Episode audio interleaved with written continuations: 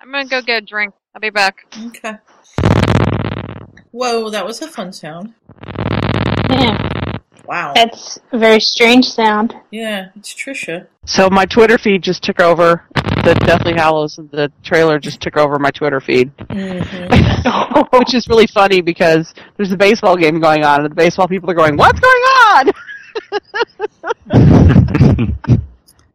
so that didn't work.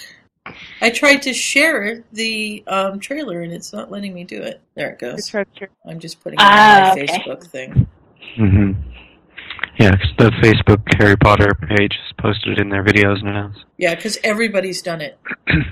Really? Yeah, Leaky's got it. Um, Uh, uh. Harry Potter has it. Another Harry Potter has it. I'm I'm what I'm surprised about right now is because of um Luna's Luna's dads and, and the destruction of the house. I mean that's I didn't think they would go that far in part one. Well, they, I thought they- part one was ending with the question of how is Horcruxes. it is. Yeah. I w- Like I always thought that would be. I always thought that would be. Ever since I heard that they were doing it in two parts, I always thought that would be a great end to part one, where he's just sitting there going, "How is a Horcruxes?" I disagree. I've said all along that I thought that the split should have been um, I thought it would be the after silver the. bell. Uh, no, I, I thought it should have. Yeah, I, it should have been right before Silver Doe. Mm-hmm. Mhm. I I always thought that the end of the first movie should be after Godric's Hollow because if you look Okay. at it from a cinematic point of view, cinematically you have to end on a high and you have to start on a high. And if you end it after Godric's Hollow and the despair that they have because Harry's wand is broken, then you're ending it on a cliffhanger. And then the, the next thing we have is we have the Silver Doe. And that opens Yeah. the second movie. I that's how I I, Mm-hmm. I I've like I, always I, thought I that's like what it that, should but I be. I like the idea of the second movie of like that whole the day of the Battle of Hogwarts is going to take up the entire second movie because it's all the Yeah. same day. They get up, they leave Right. Shell Cottage, they go to Gringotts. It's the same Sure. day. yeah, it's the same 24 hour period. Mhm. I mean, the, the period of time where they go, and actually, when they get up in the morning and Hermione takes the polyjuice potion, at that point, it's 24 hours for the Right. rest of the book. Yeah. Yeah, mean, I'm just sure. It's like picturing. I If did they their did it, now like- started the second Wait, movie was yeah. just like oh what did you say, Scott?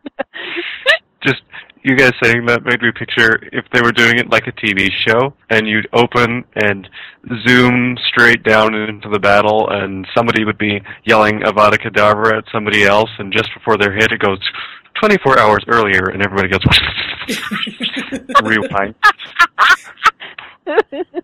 Previously on. it's just mean. And then they do the title Oh, sequence, and then it opens with people waking up at Shell Cottage or wherever. I like that. What were you going to say, P.S.? I was gonna say I like that putting the split here gives the sec- the beginning of the second movie with them getting getting up and going through their plan. It's like you know it has this feeling of like like a D Day kind of thing. wow, we're getting static. I know it was Trisha, but now it sounds like it's coming from P.S. So hang on, I got to get Trisha up where I can Must be see the her. storm. I'm here. Yeah, I was putting myself on mute because I thought Oric was calling me. well, strangely enough, it's usually just when you're talking. it's a weird thing. No, it's like it's the telephone. It's like the transmission on the phone. You know what I'm saying? hmm Because we don't Yeah. hear it, and then when you start to talk, I hear. Oh, Um, really? But see, I know, but I heard it. It can't be me because I could hear the static. Right. You know what? I'm here in static when PS is now talking too. Yeah, I don't know. it's a conspiracy. How's this? We'll How's it? figure it? out. How's this? That sounds better. Every Let me time know you're that comes changing back. things, we get a little thing of static, and then Click, you ask click, how it is, click. and it's much better. Yeah. so, Just tell me if it is it like it is it happening now or not. Yes. Yeah. mhm, not as bad as it has been, but it's still there. Okay, I'm gonna put myself on mute again. Sorry. What are you doing? Wow, it's that when you hurt. put it on mute that it does it. hmm It's, it's, It's the your mute switch on button? your microphone or something like that. Yeah, it's really weird. Trisha, She's yelling at her son. Nope, she's back. She Ouch. made that funny sound. back. Trisha, Yeah. Okay. I'll stop doing that now. it's your it's your mute button. it's a very weird. Oh, mute okay. button. Yeah, don't use it. Yeah, you- It's- Mute it on Skype. okay. I'm not. There's a mute on Skype. Yeah. Yeah. If you look at the Yeah. Skype conference call, It's a There's a little microphone with a microphone. line through it. click on that. It'll make everything quiet. Yeah, Okay, it'll put- sorry. well, I should it'll put yell us at on him anymore. hold. You're not going to yell at him anymore. Famous last words. Yeah, really. She's not going to yell at him for the next five minutes, you mean? Yeah. yeah, pretty much. I'm trying to Yeah. get Ryan, but he's not answering me. He needs to tell the boat on on um I know. Public. I want him to Or come he- on and do or he can both. or he can if if if, if he's not coming on we're we're podcasting tomorrow so he can tell it then. You death roll. Do you know the story, Scott? Uh, I know that he was apparently invited onto Melinda's boat. I know nothing else. Yeah, well, That was Jen, supposed Jen to be on crashed it the boat overheated and they ended up having to get towed. in. Okay. I offered to call the merchant marines, but then my phone ran out of battery. They, they got Oh, stuck darn. in front of a Hilton, apparently, which was fun for everybody except for one of Melinda's sons who had somewhere to be. But everybody else had a So- blast. what? Sue, I had no idea that you had posted anything about the boat being upside down. What book? Upside down. What are you talking about? The, The boat. boat. The boat. boat. Boat. Oh, well, yeah, that was the I first had- thing we I had- thought of. Well, no, I mean, you posted that on Sunday morning, hmm just as long as it's not upside down. I didn't see that. And remember when I said, oh, I just, po- did you see what I just wrote? And, You know, I wrote, I hope it's not upside down. I hope it Yeah. wasn't upside down. I had no idea that you had posted the same thing in, uh, 24 hours before. Well, I mean, we all went there. Great minds think alike. Ryan and Facebook Jen. does that Watch sometimes. out. It'll like hide things from you. Oh, I know. Ryan. I hate it. Ryan and Jen on Melinda's boat. It was going to be upside down at some point. You just knew it was going to happen. So At long least as there weren't any Inferni. Inferni. Eddie, what? In Fury? Inferni. Ferdy. Yep. Inferni. It's Chad. It's got to be Inferni. Yeah. Oh, God. Those Inferni. I don't know what they are. They're some sort of walking plant creature or something. I don't know. Yeah, they're Inferni. It's Mike. They're green. Yes. The venomous. They're tentacles. leafy. Scary. oh boy. oh man. What are we going to do? We should podcast. Well, Ryan's not answering. I'm just sending him message after message. Did it- He's just ignoring me. He's probably gone again. He's ignoring you because he, he knows that you're going to tease him about the boat. I've already teased him about the boat. Maybe. I want to know if he teased Melinda about the thong. That's what I want to know. God. I want to know if Leo was wearing it. I don't I want to don't know. want anybody. oh my god. All right, I will tell the story. Melinda went to the Patriots game. Was it two weeks ago? Two weeks ago. Mhm. And Leo and her son went to the gift shop and came back, and they brought Melinda this tricorn hat that was huge. So she pulled it out of the bag, and a little white thing fell out of the bag too. And then she picked it up, and it was a Patriots thong. Apparently, it was a big hit in the Okay. section she was sitting in. People wanted her to put it on. She was so very that there would embarrassed. be a camera. I told her that I. That's why I said, okay, if Melinda's not wearing it. Is Leo? Jeannie trying to eat the teacher, whatever that um, Muggles teacher. Who said that? You know, you're real excited now that you've seen the trailer. You're real excited to see this movie. I can watch the trailer for Order of the Phoenix, and it makes me hold my breath the entire time. Still, three years later, My magical trailer moment was Prisoner of Azkaban. Like I watched that thing over and over again. that was pre-fandom for me. That was what Hmm. got me into Harry Potter. God, I feel like such an old fandom person. So he can't come and tell us. He's cleaning and dead tired. Oh. Yeah, likely Oh, well. excuse. The pictures that are up, he's either carrying Lee or chasing Lee or holding on to Lee. So I'm sure he's exhausted. Mm-hmm. And on that Oh. note, I think we should start away from the sun. Kelly, this is your But- pick. but- Would you like to start it? Yeah.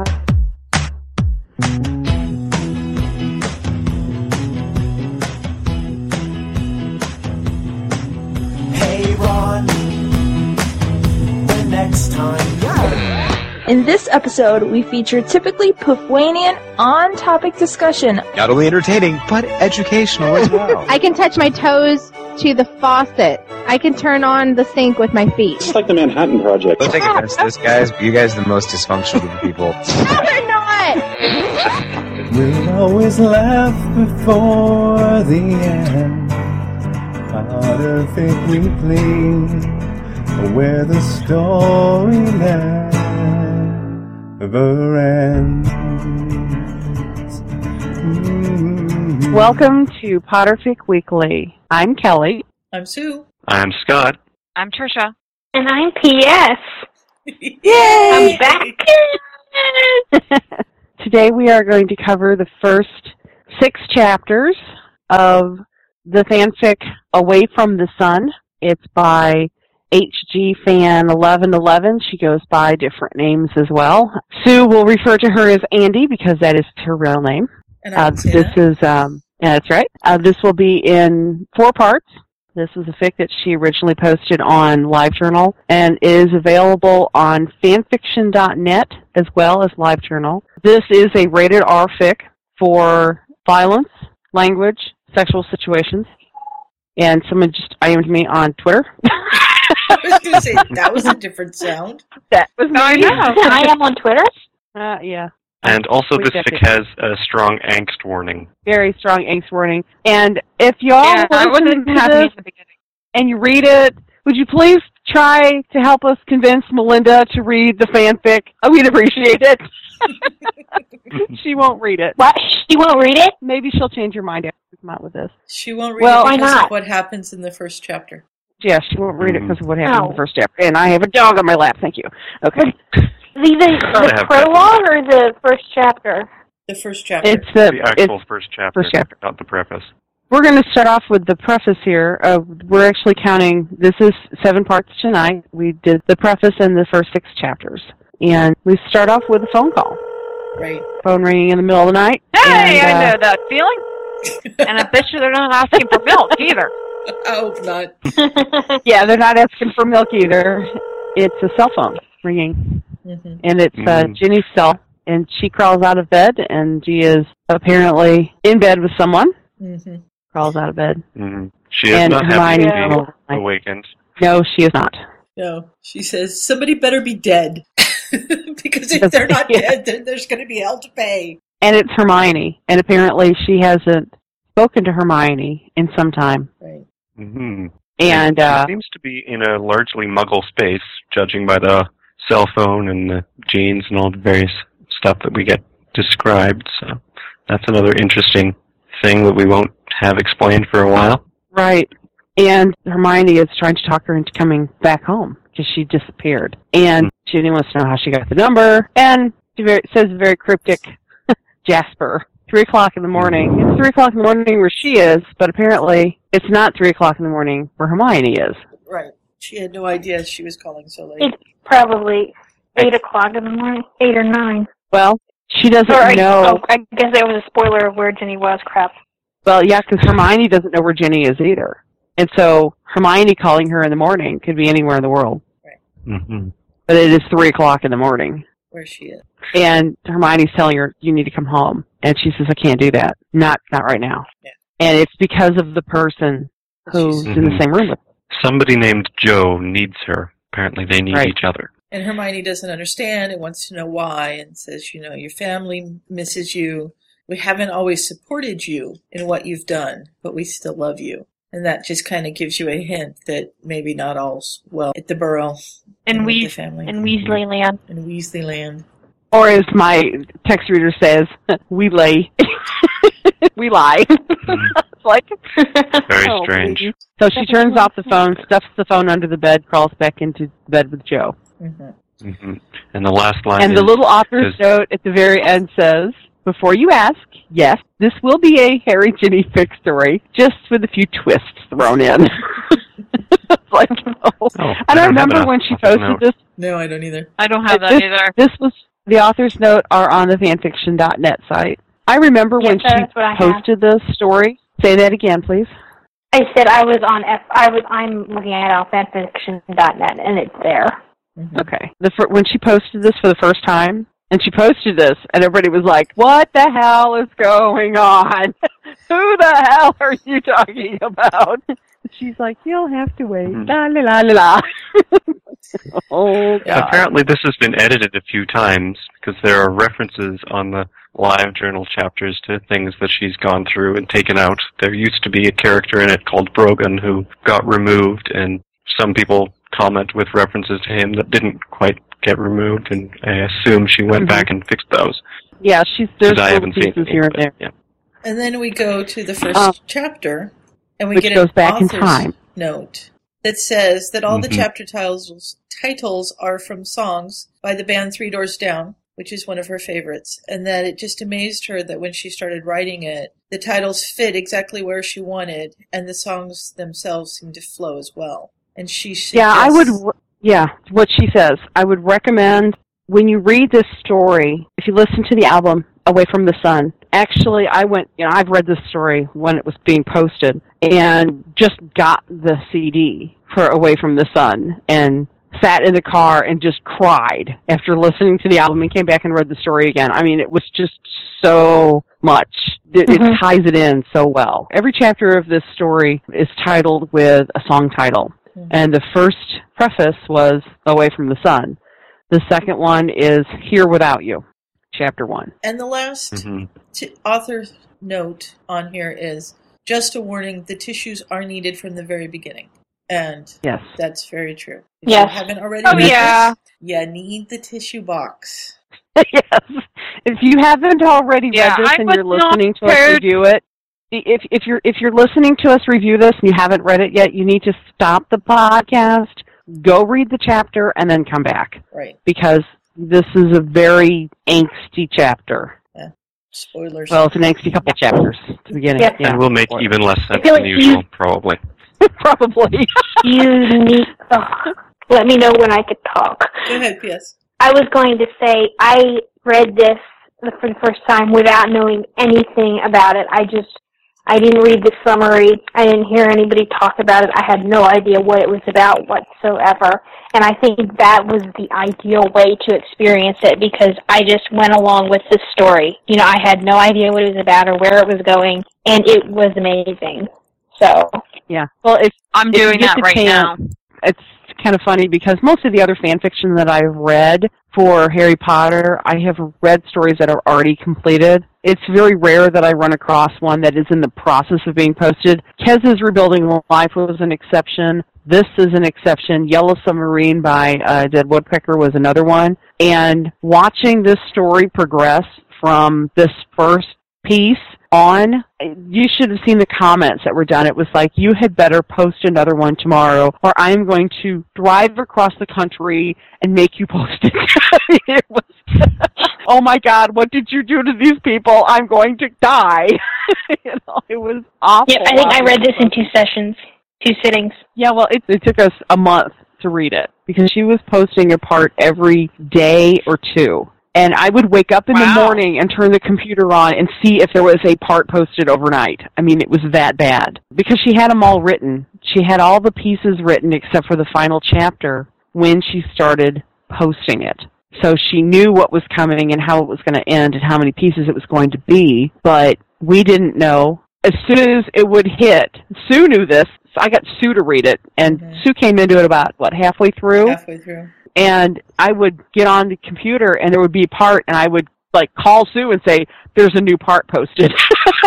and, you know, it was that bad. Yeah. yeah. Drop everything. Don't eat dinner. Just do this. Quick look. so, yeah. So we've gone back You in could- time to To 1998 Mhm. September, September 98. and Janice in school. Yeah, Mhm. this is the first. She's just got there, and Carrie is has the been class writing her effort. letters since they got on the train. I love that. That's so fun. So cute. Mister, I can't I'm write sorry. two sentences to save my life, and he's writing her when she when he gets on the train. What are you going to say, Trisha? I love Pig. Yeah. Pig is so cute. boing boing boing boing. Pig reminds me of a ping pong ball with wings. Yeah. You know, He's like, I don't care if I'm covered in juice. I'm going to eat your breakfast. right? I wonder if he's part Snidget. I think he is. He He might could well be. either that or part rubber ball. We haven't figured it out yet.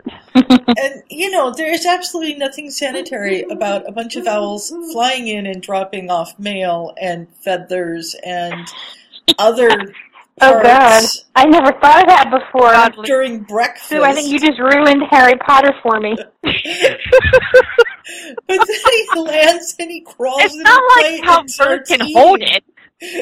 They're magical owls. You know, They've been posting. charmed. Well, think about just this. went out. They get- There was another Does it get far like two inches from their bum? there was a story that I read that the owls tended to do that only when they were landing and taking off, not when they were delivering mail. Yeah, but when they're It was delivering mail, they're landing and, t- and taking off. Taking Yeah, but off. they're trained not to do it while they're delivering the mail. Right? You Owls see are what I potty mean? trained. They're on the job, you know. Yes, So Yeah. they're, you're telling me that they're like seeing eye dogs. they're potty trained. Mhm. Yes. Yes. Okay. Because seeing eye I dog. have bred a fic with a seeing eye owl. That's right. I've heard you talk about that. There, the uh, the fic that I remember, the owlry and the ground around the owlry was covered hmm with guano Oh yes. because of the owls. But that was the only place where they. It was when they were landing at the owlry and when they were taking off, but not when they were delivering the mail. Well, that's good because it just doesn't Otherwise, it'd be sound very icky. appetizing. How many how many Mm-hmm. times but you know, it was funny because that always made me laugh whenever we saw that in the movies and everything with the owl swooping in. And then I thought about Arthur talking about the memos and how they used to use the owls but they were such a mess. Mhm. Well, It's a even if they're not, mystery. you know, going to the bathroom, they're still losing I know. Oh. feathers and you know raindrops. If there've been you, things fall off the birds constantly. Ask me; I see them all the time as I walk through the piles of guano. Mm, Excuse me. Don't chew on that. Speaking of pets, Someone has decided she wants to participate in this conversation. Mm, she chewing on the cords. Lily, Lily, go lay down. Ugh, it's gonna be fun. So she's got a letter from Harry. And Uh-huh. dear Ginny, I miss you. There, that's out of the way. Now I can tell you what's happening. yes, he writes all sorts of different things. Yes, he does. Apparently, he writes fairly long letters, for considering that he never wrote anything while he was in school. Training is going well, even though I'm not really doing the standard aura training. And um, Special. Mhm. And Kingsley has given up the minister's job and gone back to being a field order. mhm, Which he likes better anyhow. right, That surprised me because I always got the impression from, you know, Deathly Hallows and I, every fic I've ever read has gotten the impression that that was meant to be permanent. I don't think I've ever read a fic where that was just temporary and then Kingsley went back to his old job. I've, every fic I've ever read accepted that Kingsley was minister forever, you know. yeah. It Mhm. looks like he was only minister for about maybe six months here. Mhm. No, probably closer to four months. Yeah. But he went right into scouting and hiring and you know recruiting of orers because they're having to rebuild the ministry. Mhm. So the letter, so she gets as far as, I miss Hermione. Writing this briefing would have been a lot easier because apparently Harry is going to give a briefing on recruiting. And Hermione would have been easier if Hermione was there to tell him what to say. Mhm. And she has to laugh at that. Mhm. And then she gets a tap on the shoulder that says, Hi, we need to go to class. And it's Hermione. hmm She thinks about telling Hermione what he said, but he figures then sh- she just write him a letter telling him he had to do his own work now. So So she She says, would. Harry says, Hi. It's so cute. so she's off to potions. And, well, Hermione's off to potions and Ginny's off to, um, is it History of Magic? Muggle studies? Muggle That Yeah. was Studies. Muggle studies. Yeah. Where Muggle she's studies. going to write Harry back instead of listening to the Muggle Mm-hmm. Studies. because Ginny doesn't Because- do potions. Right. Right. you don't need potions to become a Quidditch And- player. She's going to become a professional Quidditch player. This is her plan. hmm So they get all the way through lunch, and she's greeted at lunch by McGonagall.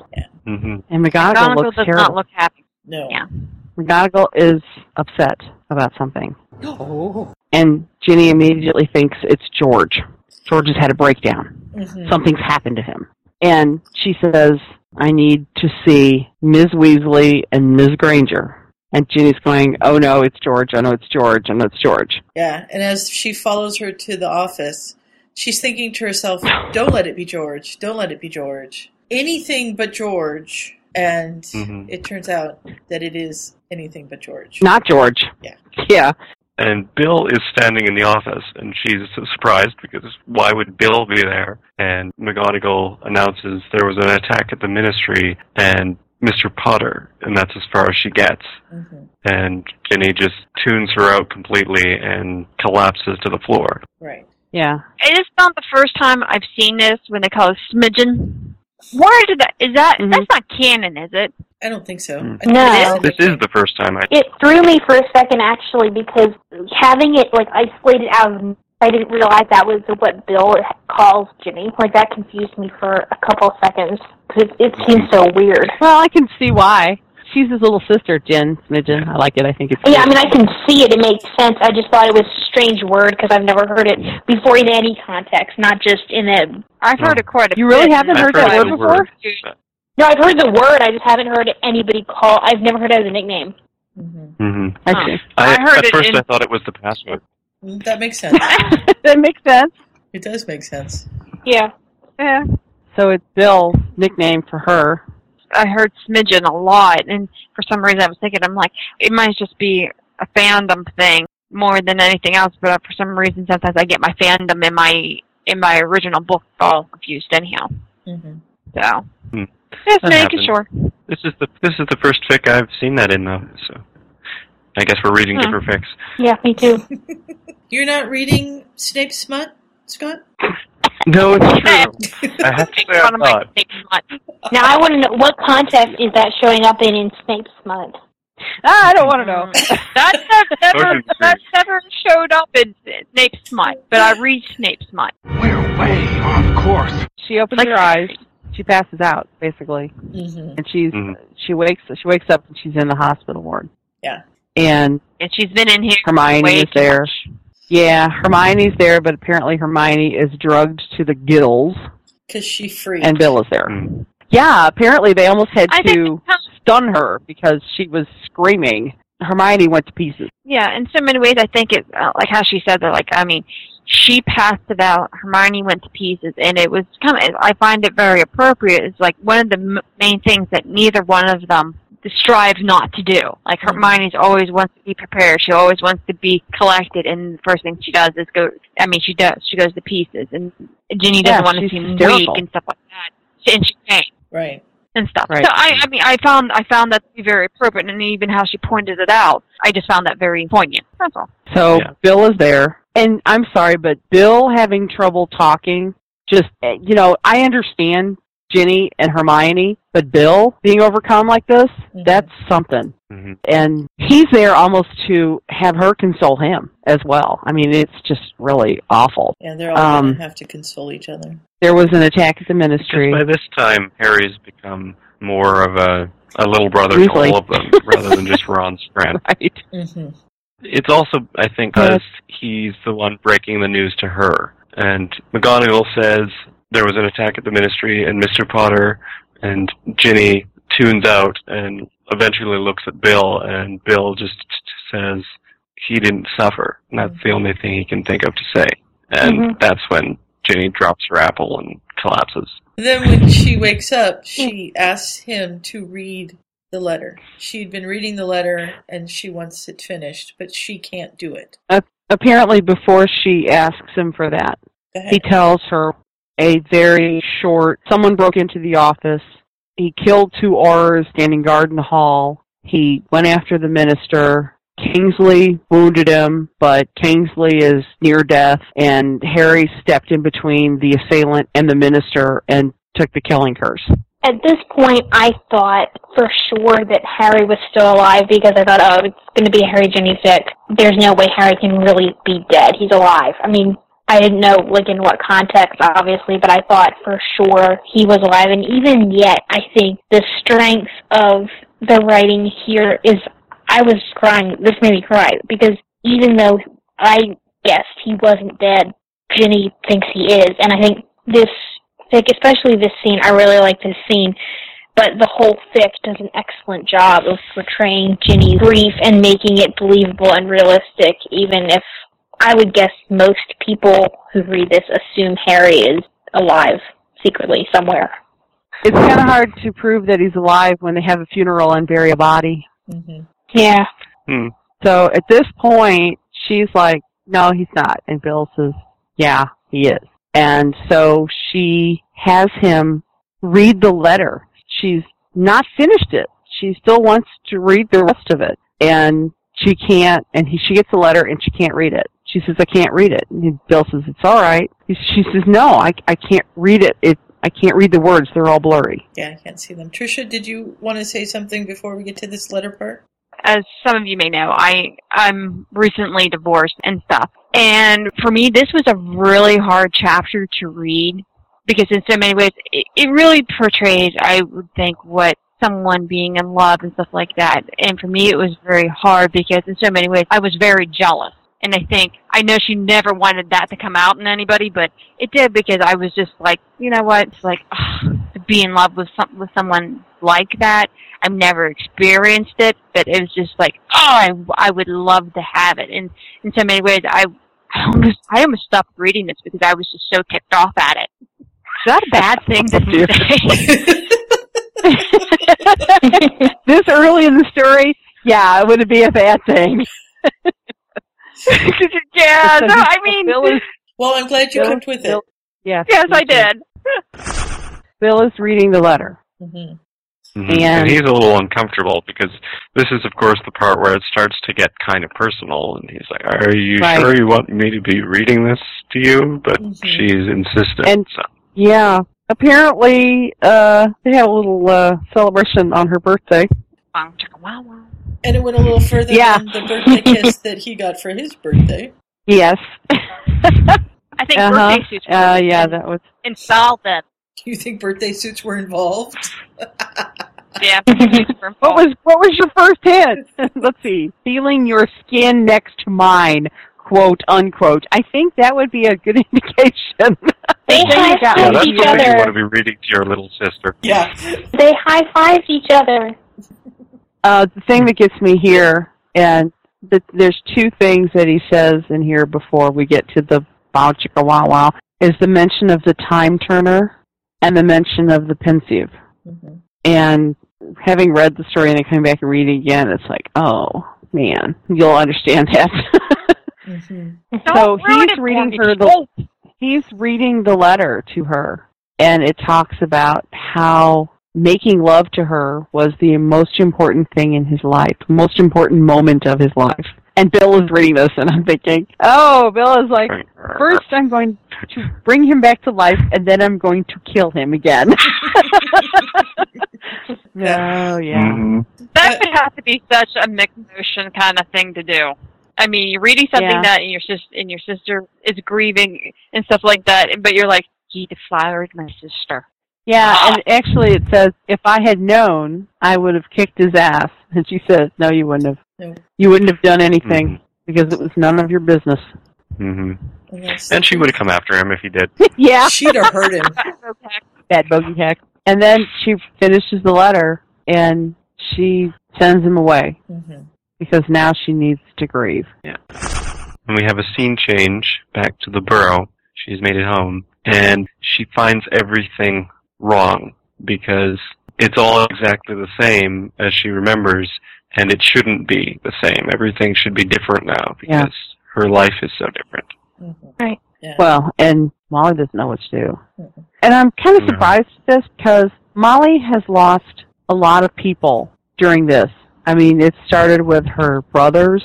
She's lost one of her sons. Now she's lost another one of her sons. I mean, I, I'm really kind of surprised at, you know, is she all right? What can I do? And she knows that she can't do anything. She was just through this with Fred. Right. And no, Fred was not someone she I was in think- love with, but Fred was her son. For Molly, it's probably. Str- I mean, this is the war is over. Nobody is supposed to die anymore. I think it's just that Harry's death is so completely senseless, so Yeah. sudden. I think Mm-hmm.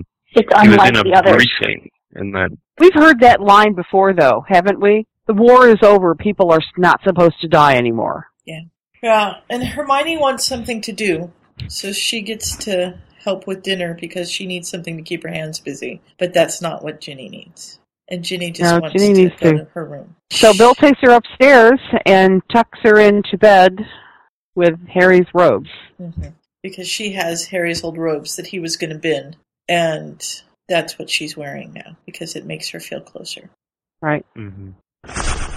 And then we have a scene change. Actually, a couple hours have gone by. hmm She's been She wakes asleep. up. And apparently, she's missing a family meeting. Mhm. And it's Percy. And not only Percy, but Charlie, Ron, Bill, Mhm. And- everybody's there. Percy is telling them what happened to Harry. So Percy's still in within the minister office then, Mhm. Right. from what Still I'm in gathering ministry. on this. Yeah. Yeah. And Ron wants to wait for Ginny, and Hermione eventually suggests we should just discuss it ourselves, and then one of us can talk to her when she wakes up. And Right. Ginny's just as glad because she can tell from their tone and what they've been saying that she really doesn't.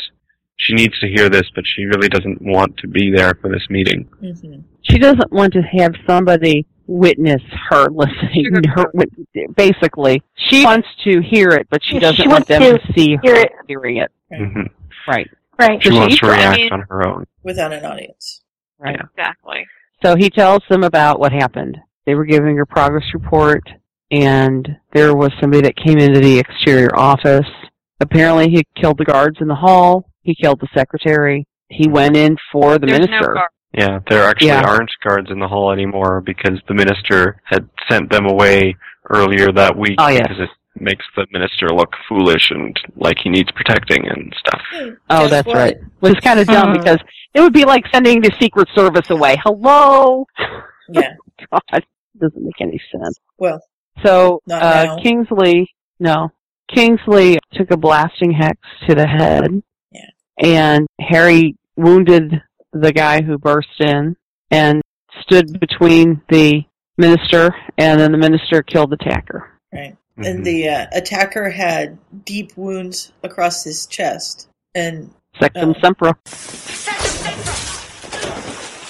yeah, Arthur doesn't know what the curse is, but Ron does. Yeah. Yeah. And And Ginny knows what it is too, obviously. hmm So they know Harry So- got one off before. Yeah, so she can't Harry went down listen fighting. anymore. hmm So she goes And she upstairs Yeah. and goes and ends she up turns in into Harry's room instead of Yeah. hers because it has his things and his scent all over the place and it feels more like he's with her and she collapses onto the bed. yeah. She pressed her eyes and closed. that's the end of drank it in, Harry's worm scent, even knowing it might just kill her. Right now, death would be welcome. and that's the end of chapter one. And the author's note says, So "I'm sorry, everyone. Well, not really, but you get the idea." and how many people We were got- throwing things at her? oh my god, people were throwing things. What do you think you're doing? Ah Yeah. then we go on to chapter two. Chapter two's author notes on fanfiction.net say, Woohoo! You made it through chapter one. I'm proud of you. Seriously, I am. The grief is going to continue here, but I promise it doesn't go on forever. This is a big thing for Ginny to get past.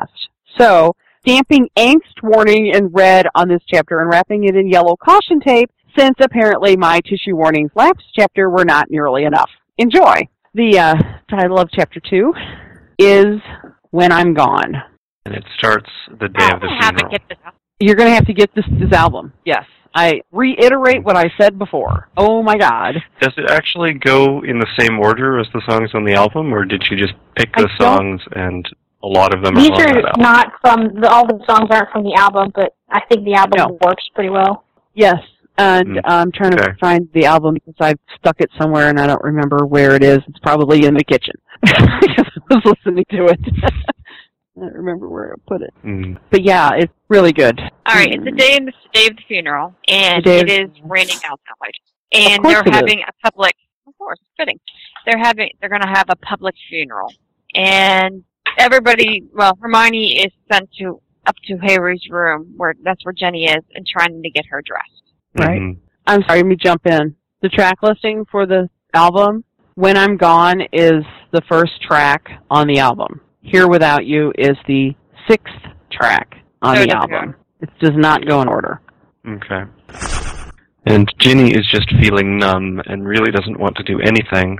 And she also thinks Mhm. the funeral's kind of ridiculous because all the people who really know Harry would know he doesn't want 10,000 people showing up to his funeral. But they're having one anyway. He's Harry Well, Potter. he's, and yeah, he's Harry but Potter. That, yeah. Oh, kind of like that. I mean, even when, when we have the presidents and stuff like that, it's, it's, we have those big state funerals and stuff. So hmm It's And for she the really people doesn't want more to get than out of it is bed, for- get dressed, or anything. But she does like the dress that they've found, and eventually she can bring herself to change into it. it Yeah. reminded me of Harry and the, but it's it's not a bottle green like his dress robes for um for the fourth book for the the old ball, but I don't Old know ball. why. Yeah. It's, yeah, I was picturing that. You were picturing the dark green robes? Yeah, I know can they see said it that. was a bottle. I don't know why they were saying bottle green, but when I was just like I I, I was hearing that. Bottle green was the color that was in the book.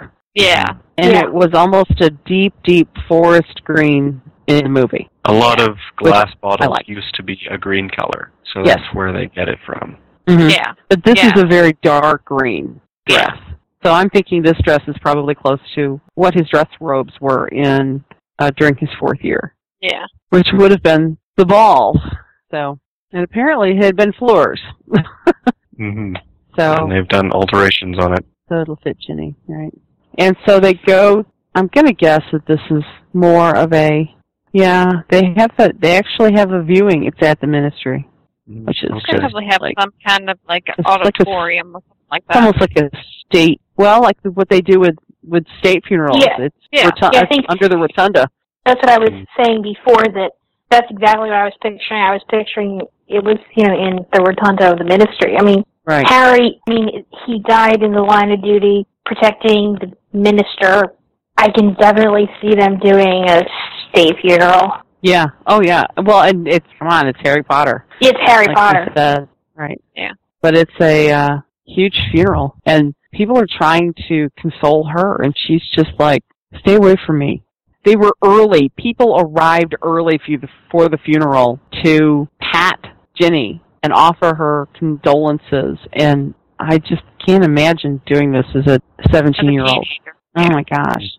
She's really only there for Neville and Luna and th- some of the rest of the DA. Yeah, she's not there for this. I do like George telling her bad jokes in the car on the way. yes. Two goblins, a werewolf, and a vampire walk into a pub. it's like, oh no. That joke is neither appropriate nor funny. Yeah, but Harry laughed at it, so it was appropriate. I would too. Sometimes you just need a little joke every once in a while.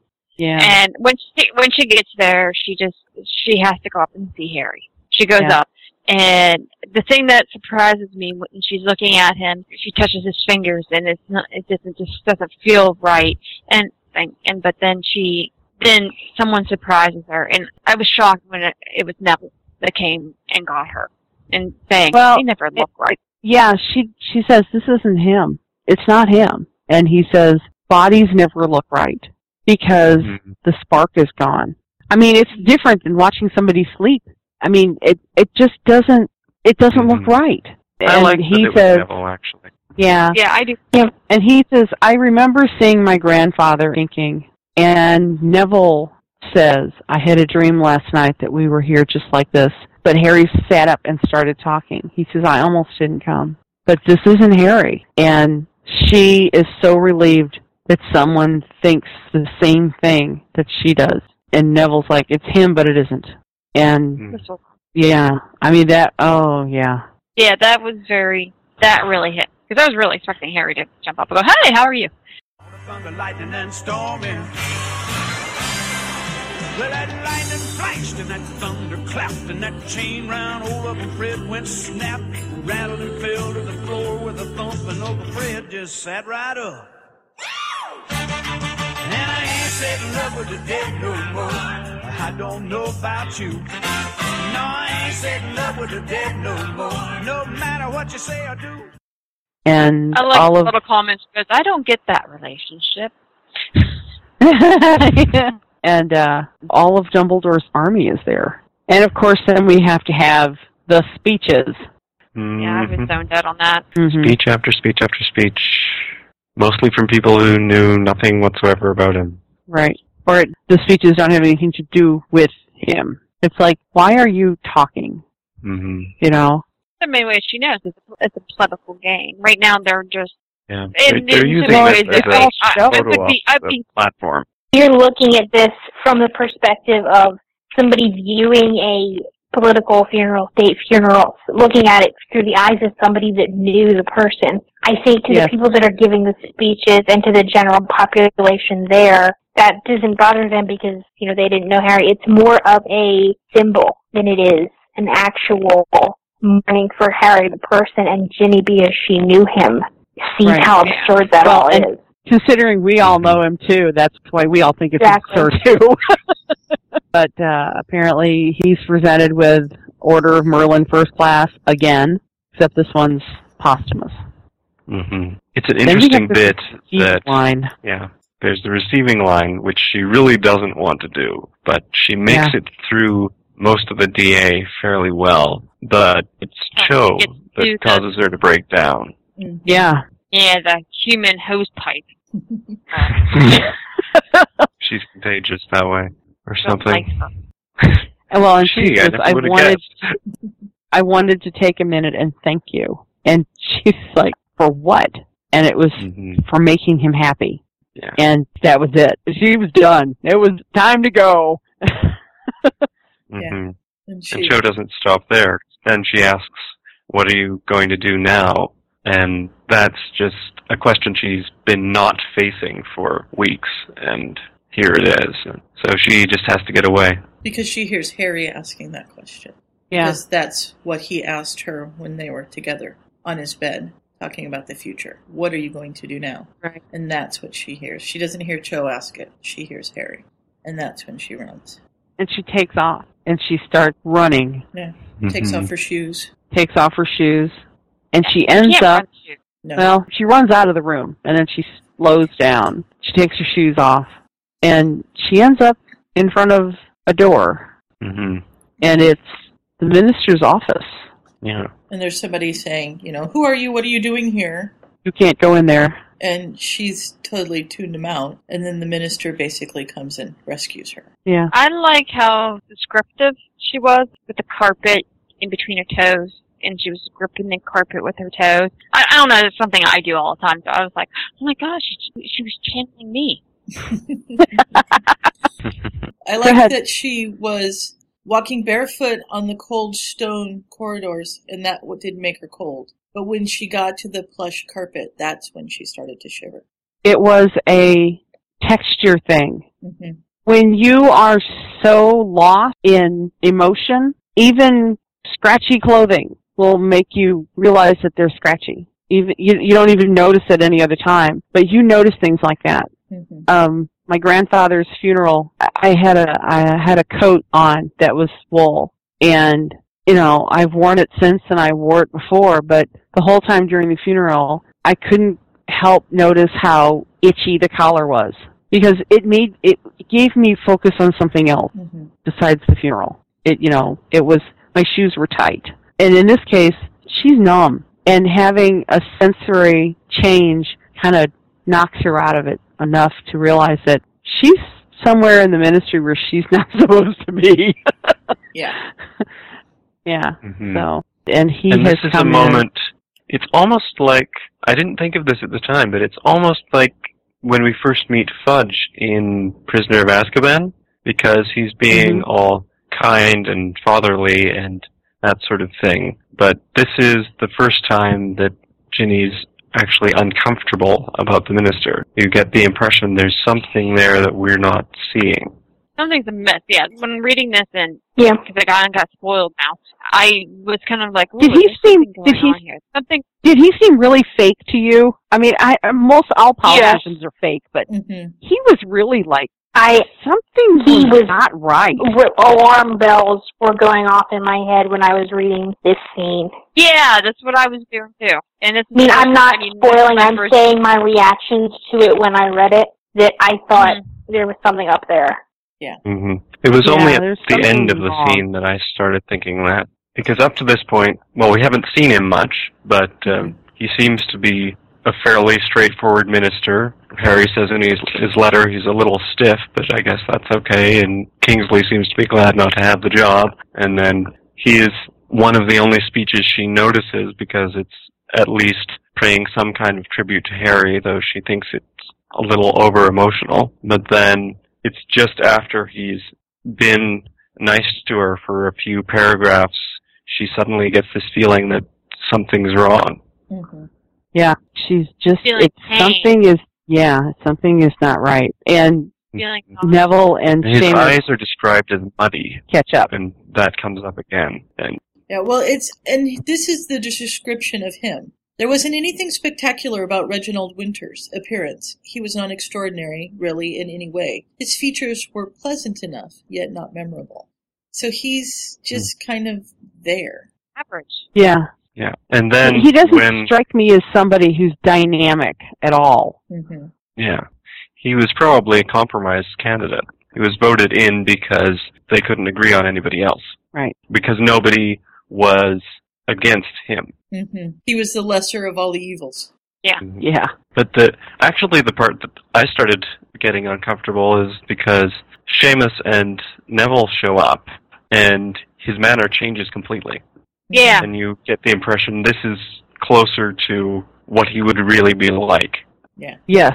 And he touches her, Puts his hand on her arm. and that makes her sick. Yeah. Mm-hmm. And she doesn't know why. She wants to blame it on how she's feeling. She wants to blame it on the fact that she hasn't been sleeping or eating right. She wants to blame it on the fact that this is where the last place Harry was alive. But there's something off, and she instinctively seems to feel it. And And so just shortly after this, we have a scene change again. or right, no, I Neville guess and there's, there's a little bit more. yeah, Neville and Seamus uh take her home Mm-hmm. and apparently Fleur is there waiting. I came back here just in case. Yeah. And um they put her to bed. And, Doesn't- and she was hoping not. They put her in Harry's bed, and the thing is, Yeah. it was like she was she was relieved.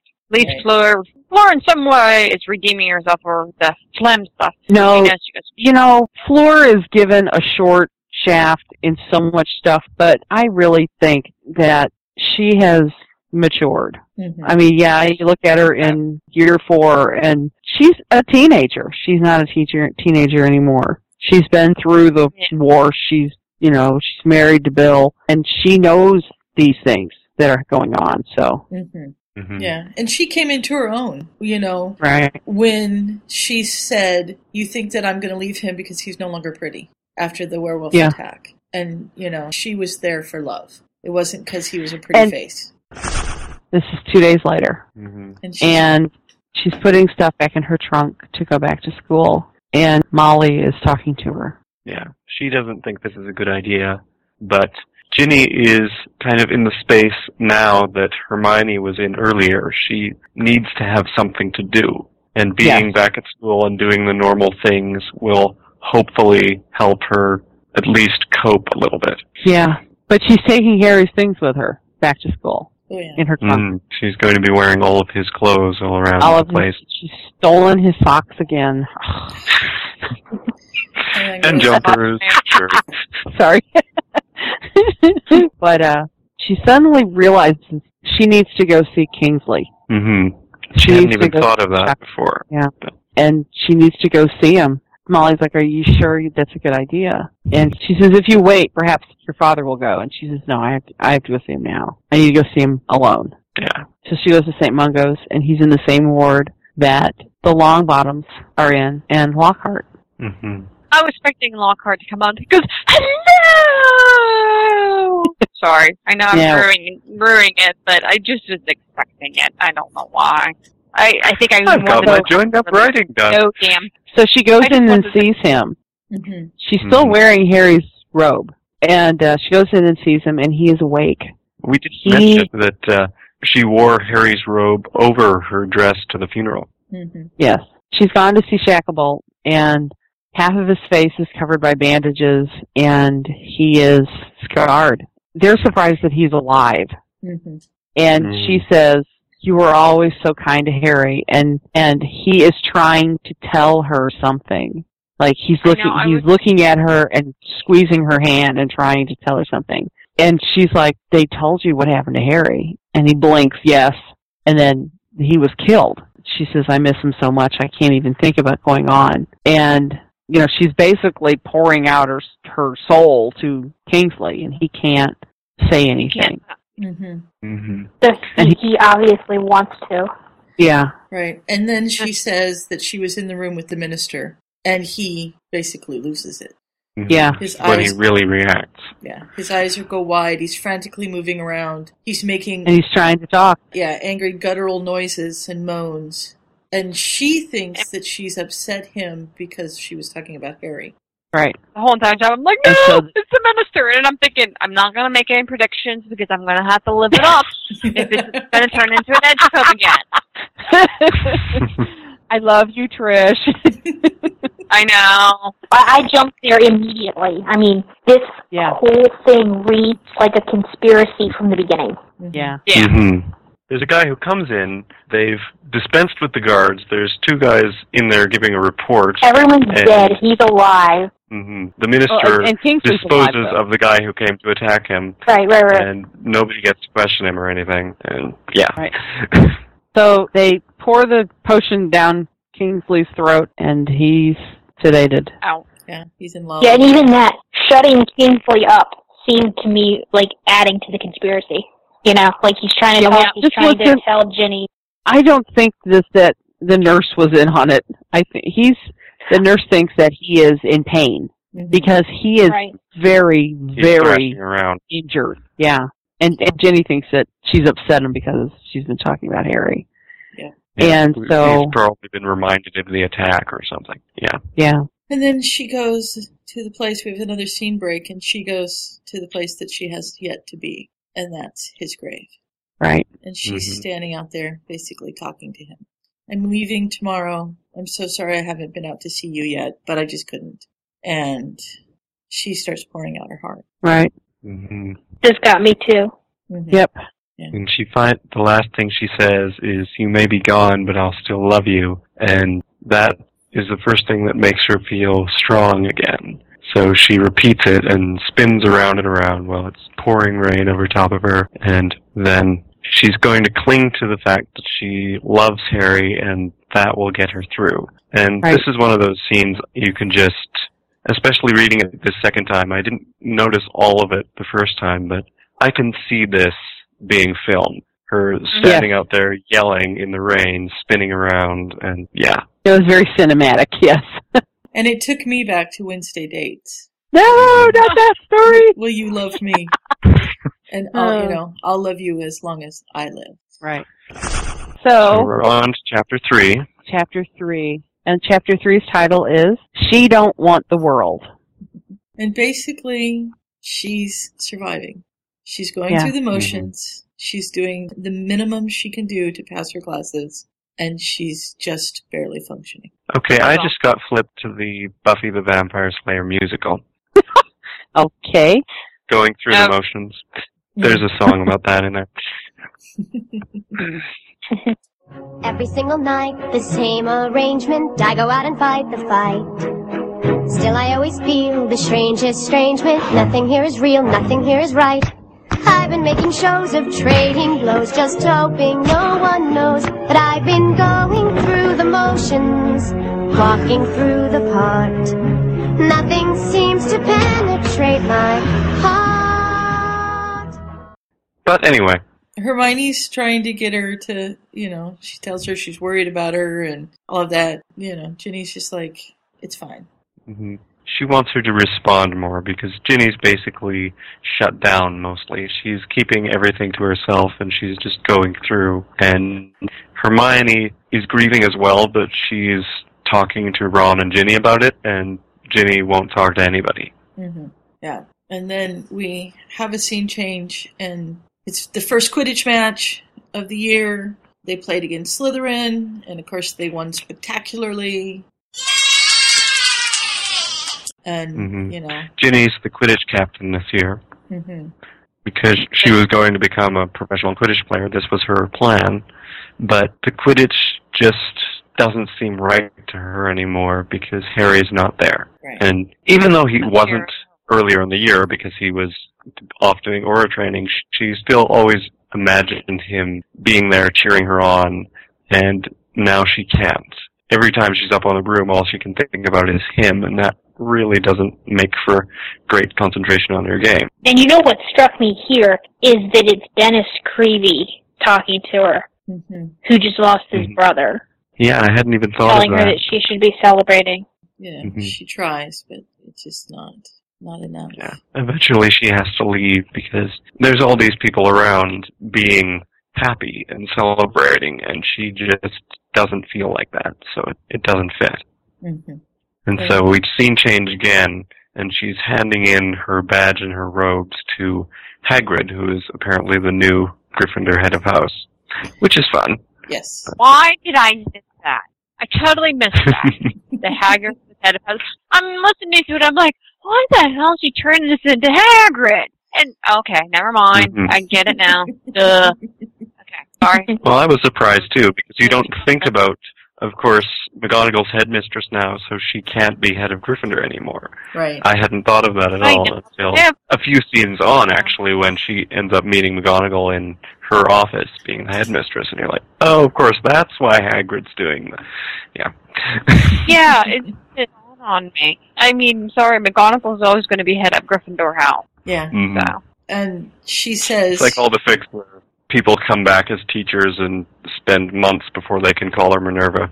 And Mhm. yeah. She tells him that um, Demelza would be a good captain because pretty much Demelza kept everything going up until this point. Even though Ginny was acting captain, she wasn't really doing it. Demelza was doing it. And he says he'll think about it.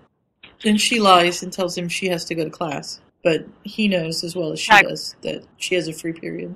Yeah. Hmm. And then we have Hermione, who's like, I heard you quit the Quidditch team. And Ginny's like, Yeah, it's because I'm behind in my studies. And she's like, Don't give me that.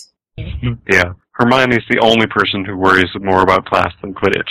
Seriously. Right. But uh, apparently not. Yeah. Yes. And she answers it's a game. And that just, yeah. Ginny just doesn't feel it's important enough anymore, along with the stuff about how she always thinks of Harry now when she's up playing Quidditch. It doesn't seem like a worthwhile goal for her life at this point. There's not enough to it. There's no substance. Mm-hmm. And she gets up and Hermione's like, "Where are you going?" And she goes, "She goes, I'm going to meet someone." And the first thing, probably the first thing that Hermione's like, "Oh my God, it's another man already! You hussy!" That's I don't know why I was like so turning into Hermione there. She goes, "Who are you meeting? Emma?" The first thing I thought it was Emma Watson, and I was like, "Meeting Hermione." Wait, what? I'm just stepping wondered out who of the got fourth the wall now. yeah, I never know. heard of This her. is like, oh my God. And what she does with Emma is very fitting, and Yeah. sometimes Emma is canon, by the way. Emma Dobbs. Mm-hmm. Apparently, in this at least, she's one of Ginny's mysterious, never seen roommates. So, Which is funny because she's not in Ginny's year. She's from Goblet of Fire sorting. Oh, okay. Well, Uh, I suppose it's possible she just invited Emma up to the seventh year dorm, but that's where they're meeting anyway. Mm-hmm. I just like that she's getting a haircut. And the thing is, I in so many ways, I mean, people are like, sometimes you just go to when you want to do something new, just get your haircut. And you know what? It does. It helps. Mm-hmm. Just get a new haircut. And- Mm-hmm. And as- Ginny's going drastic. Yeah. She's, oh yeah. she's taking Emma's new haircut. And Emma's tried to talk her out of being so drastic, but she really wants a change. And having had fairly long hair, not as long as Kelly's, but I had really long hair, and I got it cut really, really short, it is very freeing. It's just, you Mm-hmm. Mhm. know, there's a, a real weight that you lose because Mhm. your hair is heavy. But you don't realize even it. notice. Right. Mhm. Until it's gone. And then all of a sudden it's like, wow, my head feels so light. So, you It know. takes like five seconds to dry after you have a shower or whatever, Mm-hmm. Mhm. where it used to take however long. Yeah. Yeah, and the first time you go to wash your hair Yeah. and, and you put like a half a cup of shampoo in it, and you're like, okay, I need it. teaspoon. Yeah. you know? Yeah. As I say, that's Okay, I was feel like- never like- quite that I- drastic, but yeah, I never had it that long either. So She talks Hermione into cutting hers as well. And it's not quite Mhm. as drastic, but they both need the change, and I think they both feel better for it. for Ginny, it, it almost doesn't last because she feels much better while it's happening, but even while she's standing there with Hermione at the end, everything's kind of shutting down again Mhm. anyway. It's just beginning to settle again. So she's drifting for the next month, and then one day she's brought to the front in defense class for a demonstration because her marks have just been scraping the bottom as as little as she can manage and still pass. And the defense professor says, if you don't come up here and do this demonstration, you aren't going to pass, Mm-hmm. and basically forces her to do When you find it out, properly. Say that again, Trisha. find out this is Jasper. hmm Presumably the same Jasper. We don't actually know that yet. There could be more than one, but It's not exactly a I won't do that. very common name. I'm, I'm guessing this is the Jasper. I can do it now. Kelly's not. Trisha, have you not read the entire story? No, I have not read the entire story. Okay. Neither have I. Okay. You're just observant. Got two- Because I two newbies totally and forgot three- about Jasper when I got to this character. hmm And he's he basically ticks her off, Mm-hmm. and he makes her mad, and he makes her duel him, and she's just you know, I like this. She takes a deep breath, and she automatically corrects her grip, thinking about Harry's instructions in the DA, and he's taught her things, and everybody in the class is like, "Show him, Jenny, you can do it," and that kind of settles her too. and he starts and Jasper sends the first text and she sidesteps it and they go back and forth and back and forth and he I, I just like he eggs her on too. Mhm. I think that's Miss Potter taught you well. hmm And everybody goes, "Ah!" and he says, that was a compliment. yeah and you know her teeth are grinding and everything and she's just she's had it and she starts really dueling hard there's a fog between them he's trying to sneak up on her she drops to a crouch and starts sh- shooting jelly legs jinxes kind of all the way around her trying to catch him as he's sneaking up on her in the fog and you know he he blows the fog towards the class, Mm-hmm. Mhm. except by then he's already got around behind her, so whoops. He's acting a lot like people have Snape act in the fix where he's actually a decent teacher. Mhm. Go on. and she's you know he's kind of come up on her and she just pretty much trips him she shoots a leg out from under him and he's and he kind of trips over um, still firing off spells but she's been hit twice now with slicing hexes and she's bleeding hmm and he's taunting even more you ready to give up and she's like no way hmm And he disarms her, and instead of stopping, she just growls and tackles him and breaks his nose. Way to go, Jenny. yeah. and she's like oh no you know what have i done and the rest of the class is just Right. like, The first thing I thought Well, yeah. of was like was the You third, did the a teacher. third in the movie going, We attacked a teacher Yep. But this one asked for it. Yeah, it did. and he They compliments that for a long Well, you know, and it's actually therapeutic for her Mm-hmm. hmm because And you get the idea that he realizes that, and Yeah. possibly knew it before he even asked, Mm-hmm. or he thought it might be. we probably did it because of that. He knows therapeutic. Right. And she's just confused because she expects to be getting in trouble now because she broke his nose and he's praising her. Right. She's just like, wait a minute. hmm You know what it kind of reminds me of? I don't know if anybody's seen like Saving Private Ryan and stuff like that, but I've also heard from other uh, other stories like there has been like your gun has jammed or like you ran out of ammo and there's nothing left. It's just a piece of metal in your hand. And I've heard stories and seen, especially in Saving Private Ryan, they just throw the gun at the person. hmm no, the really funny one is you have Superman stand there and the bullets bounce off him, and then the bad guy throws the gun at him and he ducks. Oh, dear. Now you're reminding me of the Sherlock Holmes movie. They have their whole fight with the hammers, and he's facing the giant guy with the absolutely giant hammer, and he has one that's something like three inches long. And yeah, really not a contest. Not so much. But she realizes that she feels alive. For the Mhm. first Mm-hmm. time in a really long time, she feels something. And she's worried a little bit that she's forgetting Harry slowly. But no, that would never happen. hmm And he asks her to stay after class, and at first she thinks, okay, this is where the punishment part happens. But what he really wants to know is if she'd consider becoming an Auror instead of a Quidditch player. Mm-hmm. It kind of reminds me of like Harry Mag- McGonagall in uh, flying lessons in the first year. Yes, hmm where she comes out and he thinks he's in trouble because she goes to Mhm. get the wood. Yeah. Yeah. And he thinks it, it's something they use to beat students. I forgot about that. Yeah. It's just Oliver. ah, Oliver. I love Oliver. oh yeah. So now he's yelling at her. He does yell at her Mm-hmm. because he swears at her. Mhm. Well, he says, I heard you were being scouted for Quidditch, and she said I was, and then I heard you quit the team. I've gotten busy with school. He's like, bullshit. Mhm.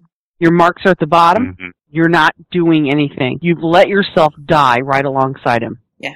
And she says, how Yeah. dare you? And he says, do it. Curse me if it'll make you feel better. You need the anger. It feels good, doesn't it? Yeah. The anger gives you purpose. Mm-hmm. And, and I, kind of want to he know says- more about this guy because you get the idea Yeah. that he's had some of this is experience himself. mm-hmm. Yeah. Well, and you know, almost it's almost like he's there to wake her up. Right. You know. Well, he probably is plot wise, but you know. Yeah. Well, you know what I mean. I I mean as Mm. a but and we find out I think that he volunteered for this job. And I don't He think we find volunteered. out in these first chapters. I don't think I don't know if we do We or haven't not, yet. but I think I I think he volunteered for this. He's here because he asked to be here, Mhm. and he's like, you know, you need to wake up. Yeah. hmm You He you want says, to play Quidditch? I really don't Fine. care if you want to be an auror or not. You can you can play Quidditch. You can be Yeah. an auror. You can be an owl groomer. Yeah. But as long as you find something that you like doing and do it. Mm-hmm. And she says, I can't be an aura. I don't have the newts. I don't have what I need. The training, the the schooling, right? And he says, Mhm. Mm-hmm. You don't have to. What are you missing? Yeah. And she says, Potions. And he smiles. hmm And, you know, you can't think of a way to take that exam? And she says, Well, I don't think I'd pass. And he's like, Yeah, you just cling to that excuse. But you remember, because one day, instead of I didn't try, it's going to be I failed. And then are you going to be able to live with that? Right. Mm-hmm. And he challenges her. If you want it bad enough, you will find a way to do it. Right. And she's just, she doesn't know what to do. hmm And it takes her a few days to think about it and dodging Hermione's questions because, of course, Hermione has questions. Mhm. And she wonders if this would be what Harry would want for her. And then she dreams Then about she him. has a dream. Yeah. Yeah. But it's a different Harry. He's different. He doesn't smell like Harry. His glasses are broken. His eyes aren't green, but dark in color at least. And she's just not sure. You know what I always thought when I saw this comment here? Do you remember the Empire magazine where they they beat up the picture? Mm-hmm. P.S. You may remember this. There was a picture. It was a promo picture that was taken, and it was on the cover of Empire magazine a couple of years ago, and it was before Half Blood Prince came out, and it showed Harry Dan Radcliffe with broken glasses and bloodied and everything, and it was like, my God, Yeah. where did this picture come from? Then we find out that it was a clean shot, no broken glasses, no blood, and somebody photoshopped all of that in. It was very good Photoshop but it was photoshopped in and it was put on the cover of this magazine and this that's what it reminded me of the lens is cracked the broken you know he's it just that's what it reminded me of and i'm wondering if she had that image of that picture in her mind when she wrote that line I don't know. I don't think I'd ever seen that. I'll have to I put it in suppose the we show can find notes. it and put it in the show notes. Yeah. Yeah. So then she's dreaming of a Quidditch game, and it's all of a sudden become brutal. And instead of Quidditch, it's become people fighting and spells being tossed. Right. Mm. And and mad people reminds me of when they fled privet drive mhm. because she said she's drifted so far away while they were playing and things that she doesn't remember what it's like to play Quidditch properly anymore. And her dream, Harry, has said to her, "Do something you do remember." And she Mm-hmm. remembers being in the DA in the year with Deathly Hallows and all of that stuff. And she protects some of the people who are being attacked in her dream. And then she wakes up. Right. And there's several people standing around her, including Hermione. And, you know, she Hmm. says, it's just a nightmare. And Hermione says, if you want to talk about it. And she's like, no, I don't want to talk about it. I suppose Hermione must be in their dorm now because she came back and the rest of them are gone. yeah So I mean, yeah she's with the she's with the sevens That makes sense. Mm-hmm. Rowling brought even mine. said that she, um, Hermione would go back to school, and that she did go back to school. That's for her seventh year and stuff, where Ron and Harry Mm-hmm. did not. Right. I think she did really keep it canon of like uh, Ron going to the store to help George and George, all that, mhm. and and that and stuff. So Yeah. I mean, she did She keep follows canon the that one. canon stuff for about a month and a half, and then everything takes a sharp turn to the Everything left. yeah. Did, did you get did you get this that the ministry had sent his things to her and apparently his entire estate passed to her as well. Right. Oh. Yeah. Mm-hmm. I She forgot. has the I- I watch. missed that part of the sentence. I She has. I saw she that has she his got watch. the thing. hmm Yeah, the same watch that they'd given him the year before. Mm-hmm. It was from her uncle. hmm Baby and the thing. Oh, right. I, I forgot about that. The watch that the wizard receives on his 17th birthday, it, his head was dented, and it was Fabian's. Mm-hmm. Right. Yeah, I, I And, knew. uh, I remember. I well- knew it was Fabian's, but I didn't make the connection here. I forgot somehow that Fabian was Ginny's uncle. Yeah. Molly's brother. I just finished a fic today, yesterday, where it was a, a Fred and George fic. And part of it was Arthur telling George a story, or Fred. At this point, they're both in the same body because one is killed.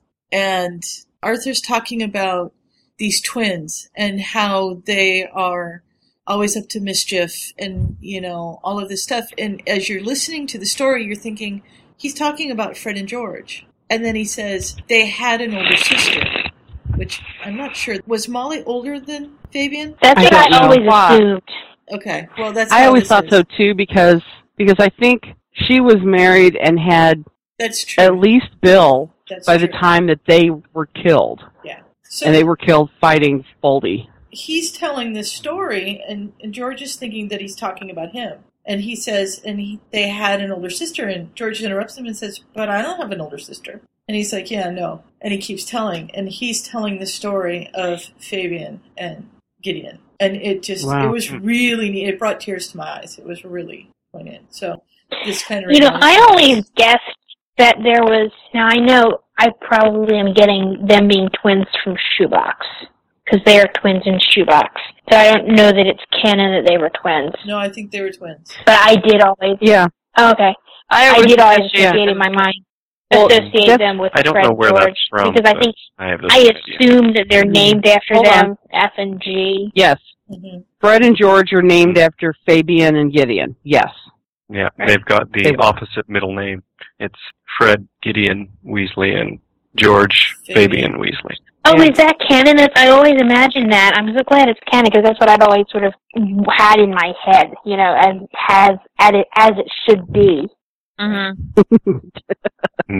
It is There you as go. it should be. She gets up at seven And- o'clock in the morning. She decides that she's going to go talk to Dole and goes off and sees him in his Mhm. office and says to him, "I was wondering what would I have to do to take the Aura entrance exams." And he says, The exam's in May. And she says, What about my newts? And he says, Yeah, if you have a recommendation of a licensure, you can take the test without them. Your scores will be considered later, but you can take the test without Apparently, that's because Harry them. he didn't have the Yeah. notes either. Right. And so she says, Would you recommend me? And he says, not yet. Right. She has to work and get everything back in top shape within eight Five weeks. months. Yeah, and then he'll do it. And she she one ups him and says, "I'll do it in six, and then walks out the door and says, "What did I say?" what was I Yeah. thinking? I oh, think I would six say, weeks. What did "Oy you get vey." yourself into? No, that would be a where the hell is Hermione? I need help now. yeah. But she doesn't go to Hermione so she doesn't get first. to that yet.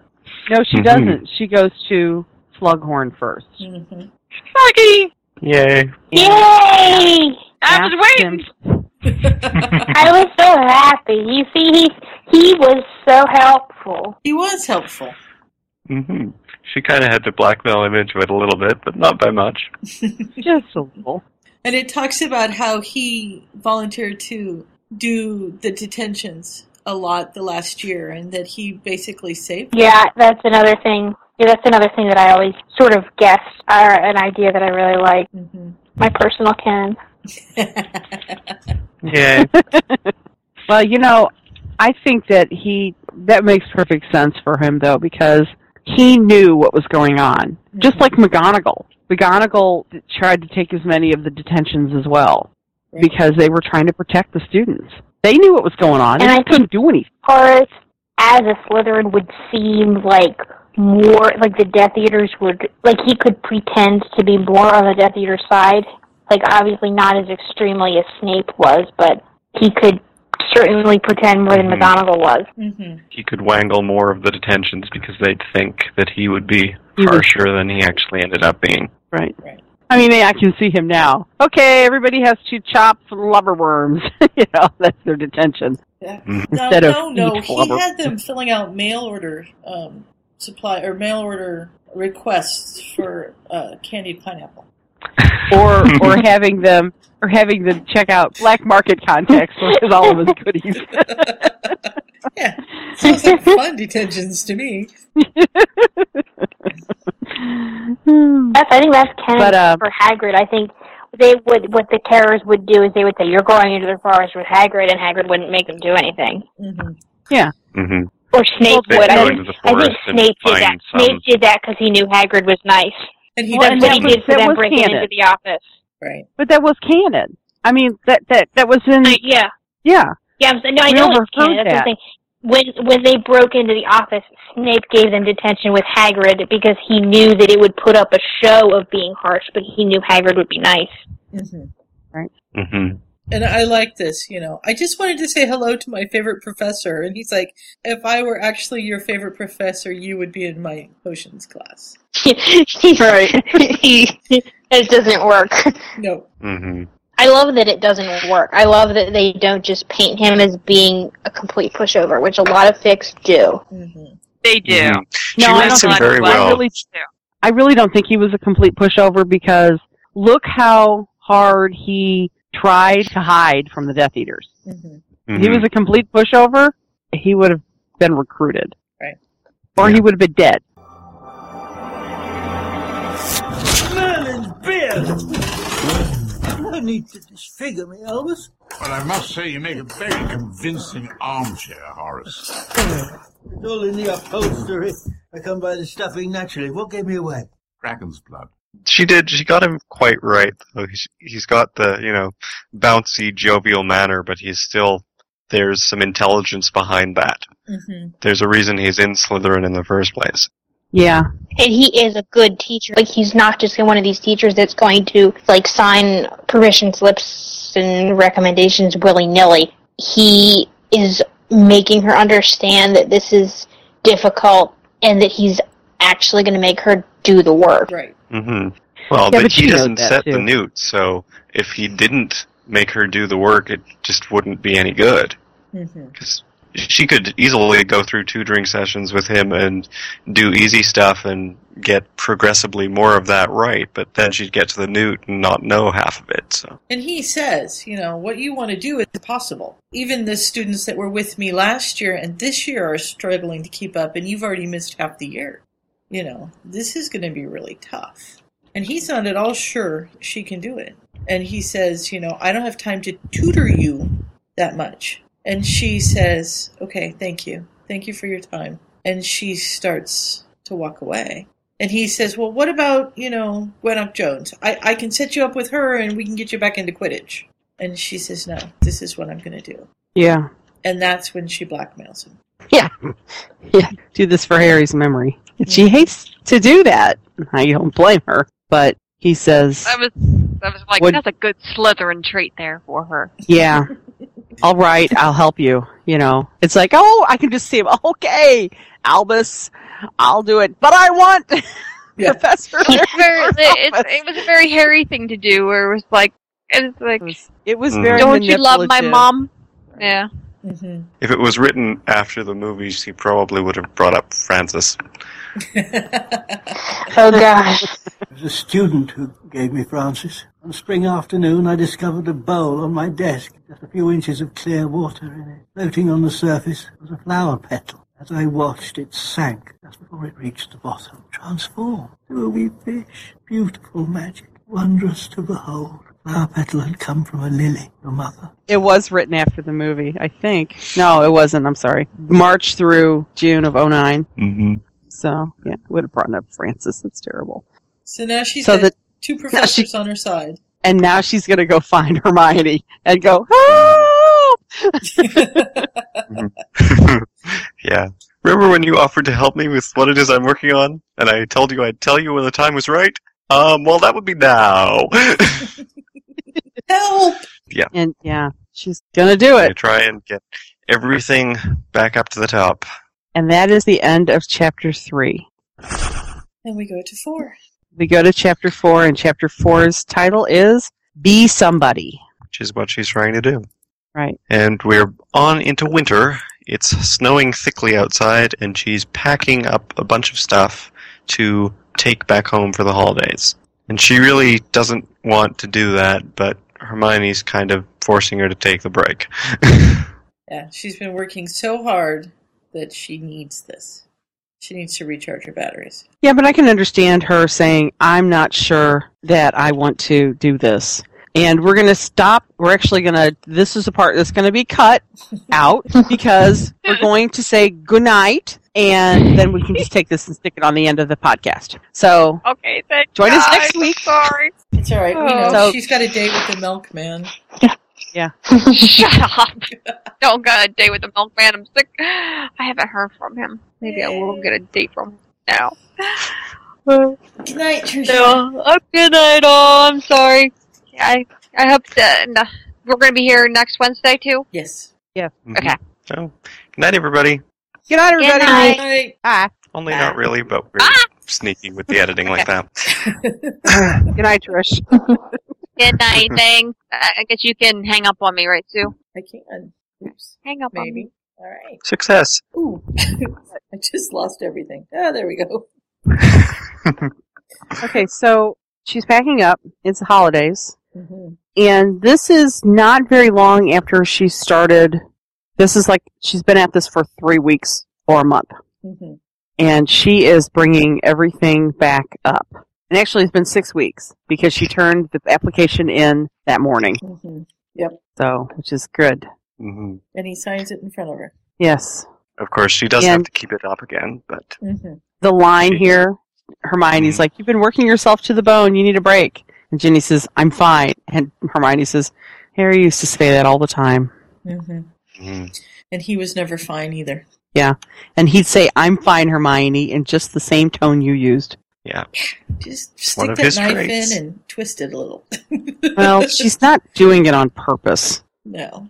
and Ginny is a little better about talking about things more than Harry was. Mm-hmm, Mhm. He says, "Yeah, there's a lot that I'm still dealing with, but really, I am trying Right. to do everything well, and it's just that when I focus on this training, it helps. That's why I'm doing so much." mm-hmm. Mhm. This, re- you know, I wake up in the morning and I remember to breathe in and out. Yeah. You know, and it still Mm. hurts.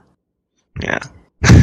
and Ginny smirks at her and says, "Are you telling me I need to revise less?" And Hermione's like, "No, take breaks." I would never say a thing like that.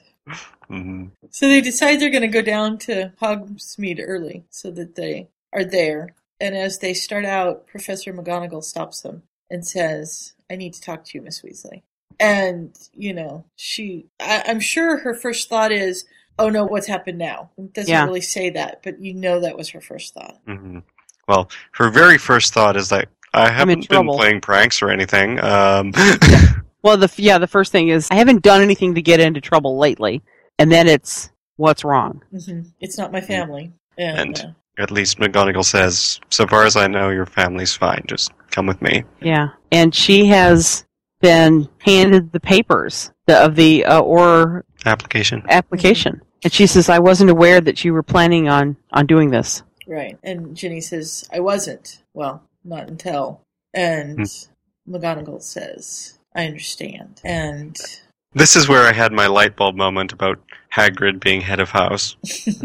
oh yeah, of course, she's headmistress, right? Okay. Mm-hmm. because she's at the headmistress desk. Oh, the headmistress persona. That's funny you mentioned that because I've read a lot of fics that take place during this year where McGonagall is simultaneously headmistress and head of Gryffindor and still teaching Transfiguration. Like they, I guess they just didn't want to make up another teacher or give Hagrid a different job. She shows up in the Gryffindor common room, and then she's described as teaching Transfiguration, which boggles my mind because it's like, where does she find the time? Right. Mm-hmm. And she can't do both. She can't be head and head of house. That's a conflict of interest. That's how she got the transfiguration job in the first place, is because Dumbledore can't teach transfiguration and be headmaster at the same time. Right. Exactly. And she, it was middle of the year because presumably Dippet died. Right. Mm-hmm. So she has. She's telling Ginny. She says, "I understand, and I offer to help Mister Potter become an Auror, no matter the obstacles." That's when she was talking to Umbridge. Mm-hmm. Mm-hmm. I'm going to extend the same promise to you. Right. Some may call it favoritism, but I'll do anything I need to do to get you past your exams. And, and this is to help McGonagall get through this too. Mm-hmm. Mm-hmm. You know, I'm going to I'm going to do everything that I possibly can to get you where you need to be. Right. Yeah. And she offers to help Ginny with transfiguration, and Ginny thinks she might just take her up on that. Yeah. She's going to need it. Mm-hmm. yes. I'm going to need everything that I can. Ugh. and Ginny spontaneously kind of hugs her. And Hmm. Mm-hmm. that flusters McGonagall, and she gives her a really quick hug, too, and then says, Don't miss the train. Zoom out the door. And we Yes. have a scene change. Yeah. And we- Complete with snogging. yes.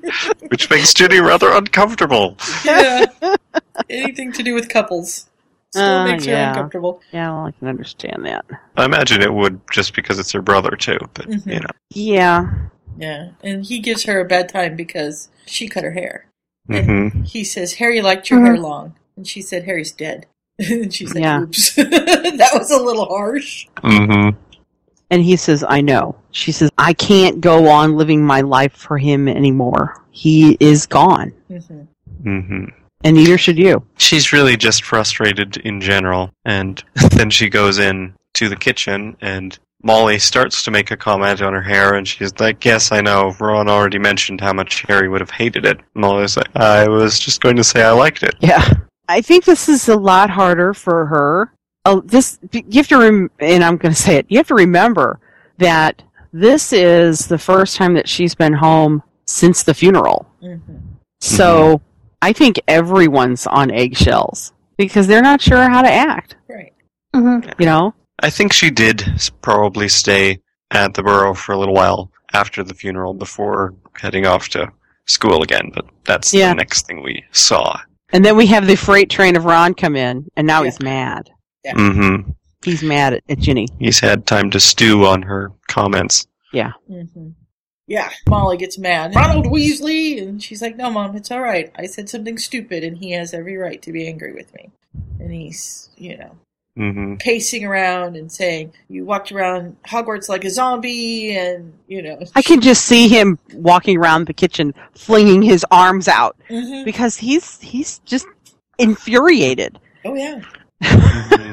You know, are you the only one? Do you think that you're the only one who loved him? You know, Mhm. it's just, and he's actually having more. He's actually He's in, this is he's inherited Harry's guilt issues. yes, yeah. that's exactly. Well, he's almost worse than she is. hmm She now has a focus. He doesn't. Right. She's had this aura training to get her through things, and he's just feeling like, oh, I was I was off doing silly things in the joke shop, and Harry needed me, and he got killed. Yeah. And this is just tearing him up. Yeah. I wasn't there because he was there for everything else. Yeah. Mhm. And even though it was Harry who ended everything, you know, he was the one that went on in the first year and, and everything, it was always came down to Harry. Ron was always with him, Yeah. or at least with him most of the way. Right. And this time he wasn't there. And look what happened. It has to be his fault. Right. Mhm. Well, and he doesn't have anywhere else to. Like I said, he has no focus. Yeah, because He doesn't the know who joke to shop blame, was so he's Fred going and to blame George's himself. Mm-hmm. thing. It's not Ron's thing. Mhm. He's there for George, but it's not. He doesn't have something that's his that he can use. So Ginny comes in and she says, I'm glad you weren't there Mm-hmm. because if you had been there, you probably would have died too. hmm And she tells him what Kingsley looks like because he hasn't been. He hasn't Right. been able to think about it. And Hermione tries to reassure him as well that Harry would just be glad Ron was safe. Mm-hmm. And Yeah. Ron Mhm. knows that, but it's still Well, he- a lot for him to take. Right. He doesn't, he's blaming himself. He doesn't know who to blame You can't blame the guy for breaking into the minister's office because he's dead. Mm-hmm. Mm-hmm. You can't take it out on him because because he's dead. Right. You can't take it out I on the don't think minister they even know because who he is. I know that's that's exactly right. He can't take it out on anybody, and so he's blaming himself for something that he totally wasn't there, totally could not control, but he's still guilty. Mm.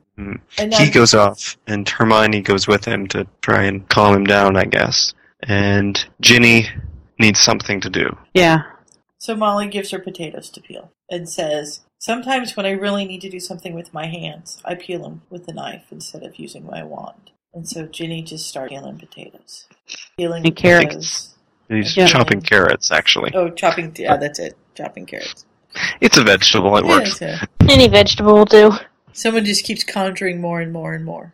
Mm. And she's just concentrating on making them all exactly the same width of slice and all this stuff. And Bill comes in, and she keeps cutting, and Molly says, "So has Flora gotten over the flu?"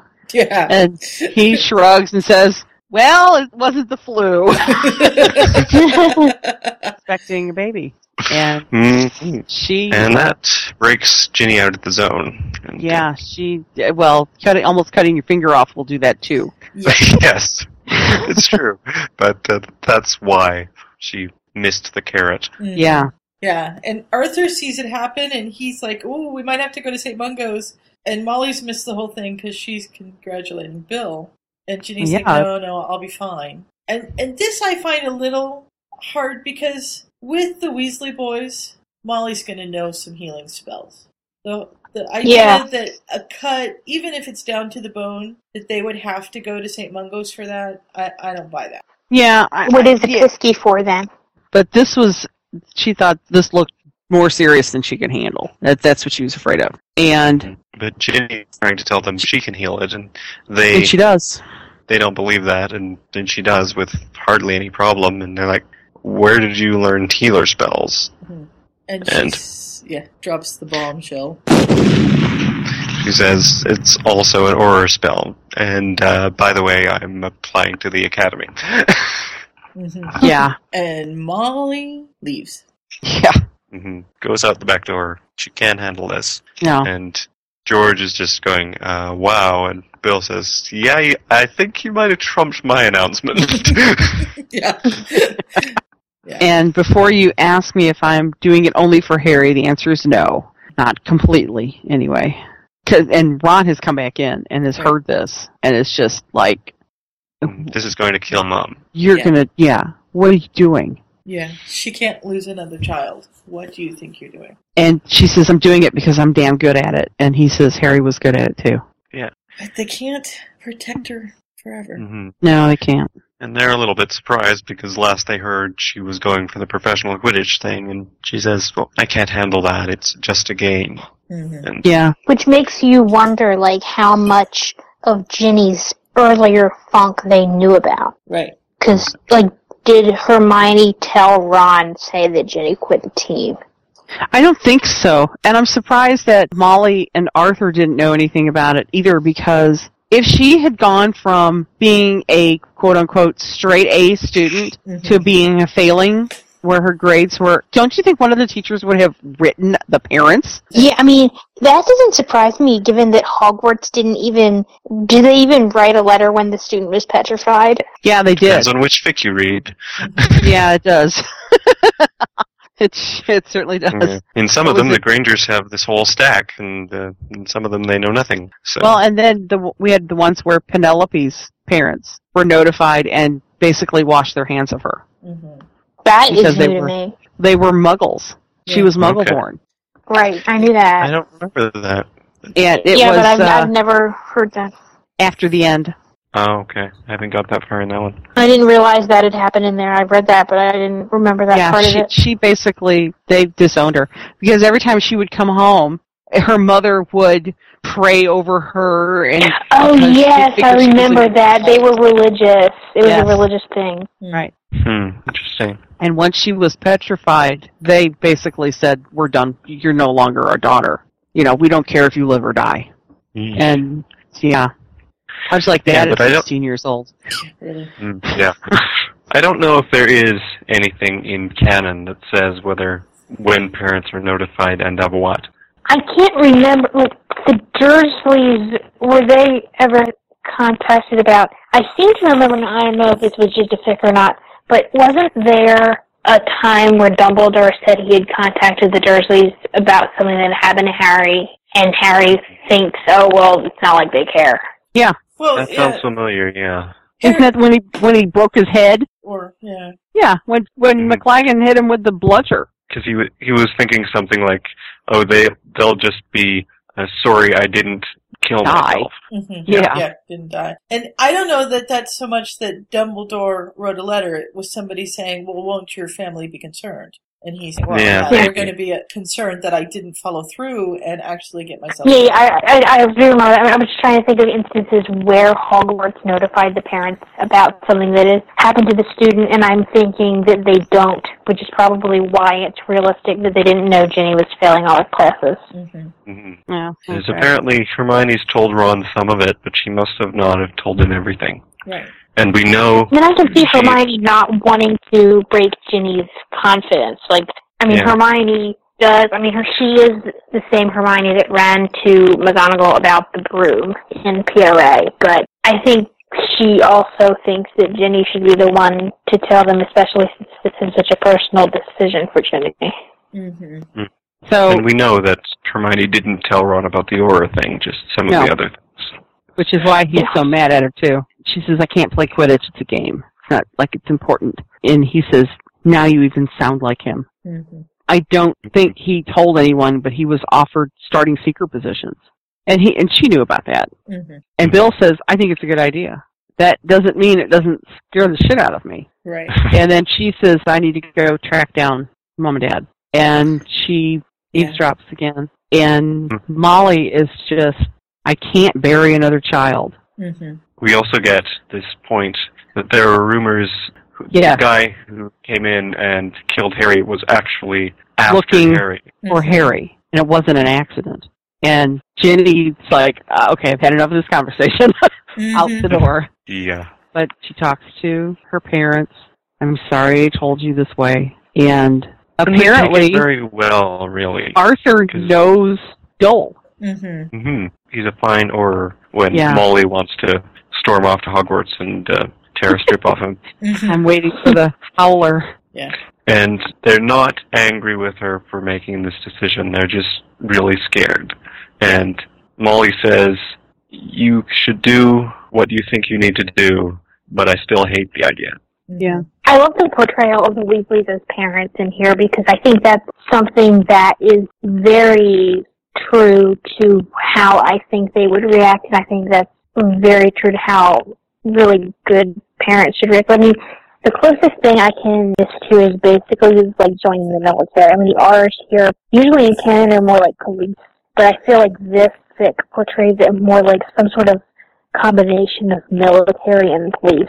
Mhm. Well, I always was under the impression that the, especially with this story, they're almost like the FBI or like Right. CIA. That's, yes, yes. You know, Mm-hmm. And it just reminds me of those commercials, those commercials for the army where the where the, the kid is like, "Oh, I want to join the army," and the, the, the mother's like, "Oh no, no," and then they they you know like they get talked to by some army person, and the person's like, "Oh, it's a, a great idea." You know, you know what commercial I'm talking about? hmm Yeah, well, it's like you said, you know, that it's how a parent would react. They're going to react because almost angry in that, you know, they're reacting out of pain and fear, but it looks like they're angry. But at the Mhm. same time, they're proud of the decision that she's made and that she's going to stick to her guns and, and, you know, basically says, you may not like what I've decided to do, but this is what's right for me. And they have to respect her for it. yeah. So, Well, they're it, it, it's She says, This is the kind of person you've raised me to be. I need to do what is best for me. Right. And I don't think they would have taken it well anyway, but the fact that this comes on the heels of all this happening to Harry just makes everything harsher. yeah. Mhm. it's kind of like somebody saying having an older brother or having somebody you know who was a cop in the family get killed and having the younger brother say, "Okay, now I want to be a cop." Right. The parents are gonna like say, "No way in hell," you know. And that's Mm-hmm. basically what we have here. It's not that we don't want you to succeed, it's that we are terrified for you. Mm-hmm. Yeah. You know, we just lost somebody that we all love and we don't want to lose you to. Right. We Mhm. don't want this to happen. Right. in most fics where if Ginny decided to join the Aurors, there would be some of this reaction because they know it's a dangerous career and this is their youngest and their d- only daughter and all of that. But then in this case, they've just had an example of exactly how dangerous it is brought home to them. And so, Right. yeah, it's like you said, they've already had a child die and now their other child wants to do the same thing and it's just everything is worse. But I do like that they aren't hysterical about it and they let her make the decision she needs to make. Right. So then we have a scene change. Mm-hmm. And Ginny has gone to see Kingsley Shacklebolt at St. Mungo's. Or like she snuck in the, the sweets. Yeah. I don't know Molly. if you're allowed to have these, but we're going to put a little charm on them so nobody else can see them but you. Right.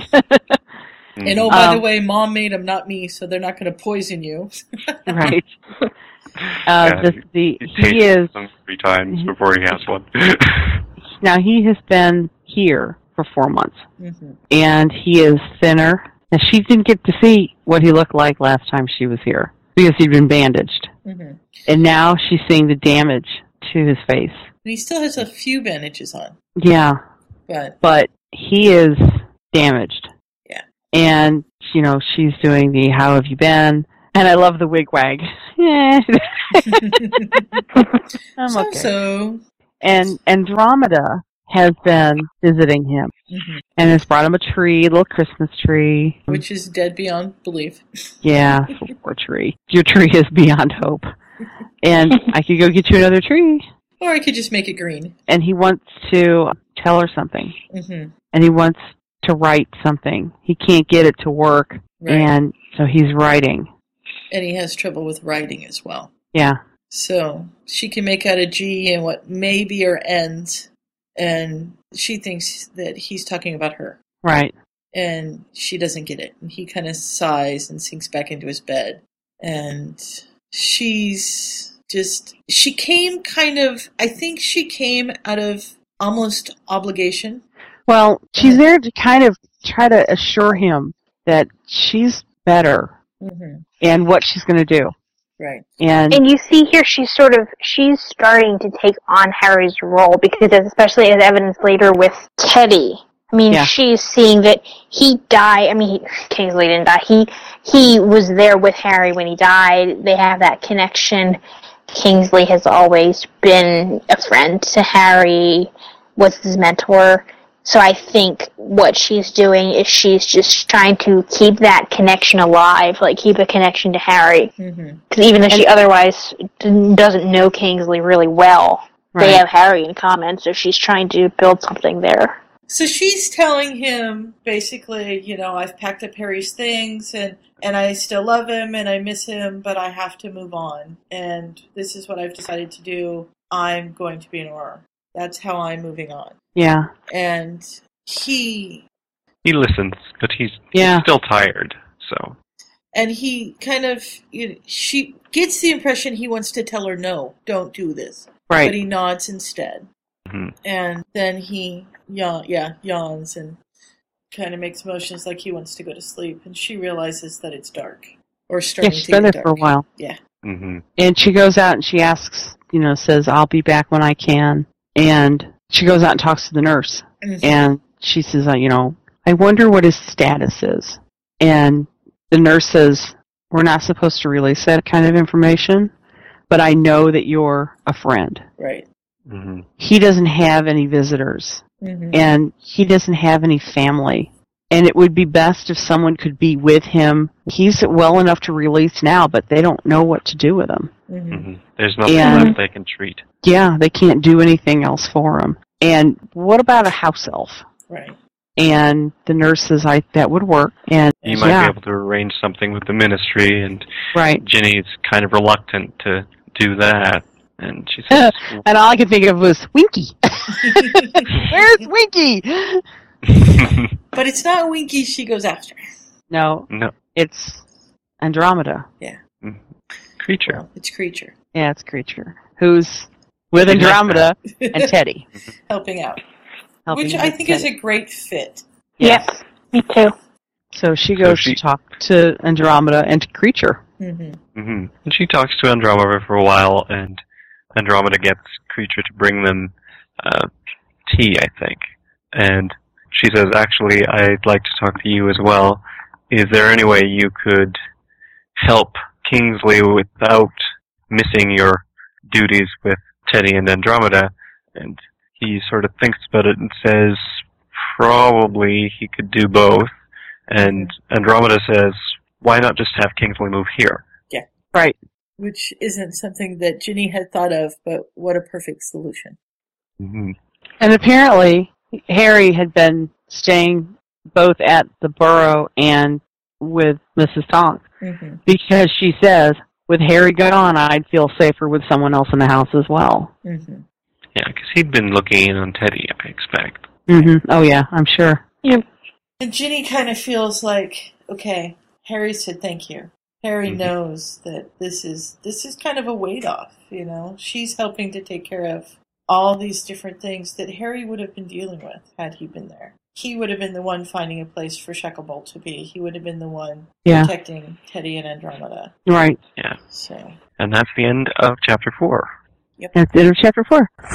The name of chapter five is Changes. Which does not make me think of a Three Doors Down song, but apparently it is. Yes. it is. It's track number nine on Away from the Sun. It it really gets me. We have a restaurant here called Three Doors Down. Yeah. it's supposed to be a really great restaurant, and apparently it was in one building on the block, and something happened, and they lost their lease or whatever, and they moved three doors down from where they used to be. So and that's the that's name. why they're called Three Doors Down. that makes Nice. perfect sense. So, and my brother's friends have worked there off and on for years, so I I know about. It. I've never actually eaten there, but I know all about it. Hmm.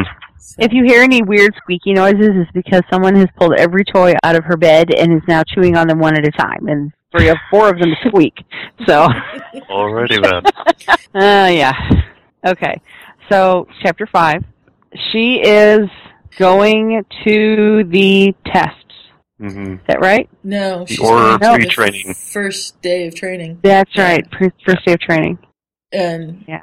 she walks in and she's told you're early and she says yep you know ginny weasley sir reporting for training and then the next two people come in and he's like you're late she's like wait a minute Wasn't I just early? Yeah. it made me think of dudley you know whenever dudley gets home that's the time it's supposed to be and if you you come in after dudley then you're late Right. Mm. Ah, yes. Oh, and then of course we have the drill sergeant. Welcome to our training, maggots. You've just entered hell. Apparently can only speak in short barked phrases. Yes. By the end of eight weeks, if you've survived, you'll move on to full training. If you can't handle that, leave now. Yeah. you And- belong The to fourth me. guy twitches. Yeah. there's only four of them and she's the Mm-hmm. only girl Weasley, Collins, Shepard, and Adams. This is the OR class. This is in June, two weeks after Hogwarts. Mm-hmm. And these aren't Hogwarts kids. These are no, all they're not. hmm people that They've tried. Um, Sh- she finds out. either they've yeah both tried before and washed out, or yeah, Mm-hmm. just waited and were older when they applied. So I think I got the impression that Ginny doing this so young was unusual. Yeah. Mm-hmm. Yeah, I like this. And four days later, she seriously doubted the decision to join because her body hurt in places that Quidditch had never discovered. oh dear. wow yeah. Well, there's only so much you actually do with Quidditch. Mm-hmm. Yeah, that's what Yeah. always bugged me is that they, I mean, I can understand getting tired from being on a broom, but especially Harry having Quidditch toned muscles, if I can go on this tangent, because Harry is the speaker and he does nothing for most of the game. Harry actually plays about 30 seconds of Quidditch. Mm-hmm. Mm-hmm. Like flies around and looks for this niche. Yeah. Yeah. You get whatever muscles you get from holding on to the broom, and Yeah. that would Well, be and- as most of it. opposed to a, a chaser, which is what she was. Mhm. and a chaser has to handle to be able to handle the um the quaffle. I mean, I look at I look at them like basketball players Mm-hmm. on brooms, Yeah. really. you know? It's like what it is is Quidditch is basketball. If you had a guy that walks around the court and then all of a sudden just catches the ball. Right. That's Harry. and two guys off on the sides who keep beaning you with other things. Yeah. Did you did you ever Basketball notice with that dodgeball thrown in? Did you ever notice that the, the kid with the worst vision was given the the the role to catch the smallest thing? it was like uh, Yeah. Yes. I'm like I'm trying to imagine myself as a seeker. Could not do it. I can't see. There's a reason the snitch is shiny. Yes. Yeah. oh boy. So They yeah. do have a few times in the books where Movement. Harry tries to catch someone's watch or something. I think you would have some muscles from. I mean, I I realize it's sit- sitting on the broom, but still, you would Mhm. have some because you have to it's be like the able muscles to you get in horse anticipate- riding. Wait, wait, wait, You're what? shifting back and forth Yeah. all the time. Yeah, that's what it how is. you Like that. equated it with horseback riding Balance. as well. Yeah. hmm But yeah, Harry's not going to get the six pack and the giant pecs and things from being a seeker. like they act, they act like he pumps iron.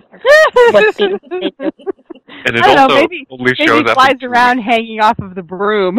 no, that's Ron. Pull ups. hmm So Anyway.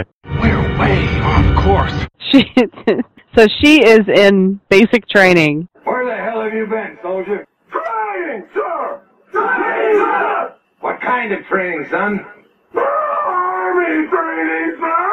Army training, sir! Just like last night, only better! Here it is! Facts order! Ho! Order! Ho! South Tail, right! Who line the chickens cross the road? Take it from the left to the right! and she's been the first in and out the door the laps the stairs the training everything but now she can't even move because she's hurting all over Yeah. and She's hungry, but she, she's too tired to move. But she's decided she better go get something to eat, or she's going to regret it. right and one of Has a her run in with Collins. one of her teammates yeah Who chats her up? Right. Basically. Basically, yeah. And eventually she has to pull her wand on him. hmm She's kind of like Triss's neighbor. Yeah, kind of like. oh my god it's the milkman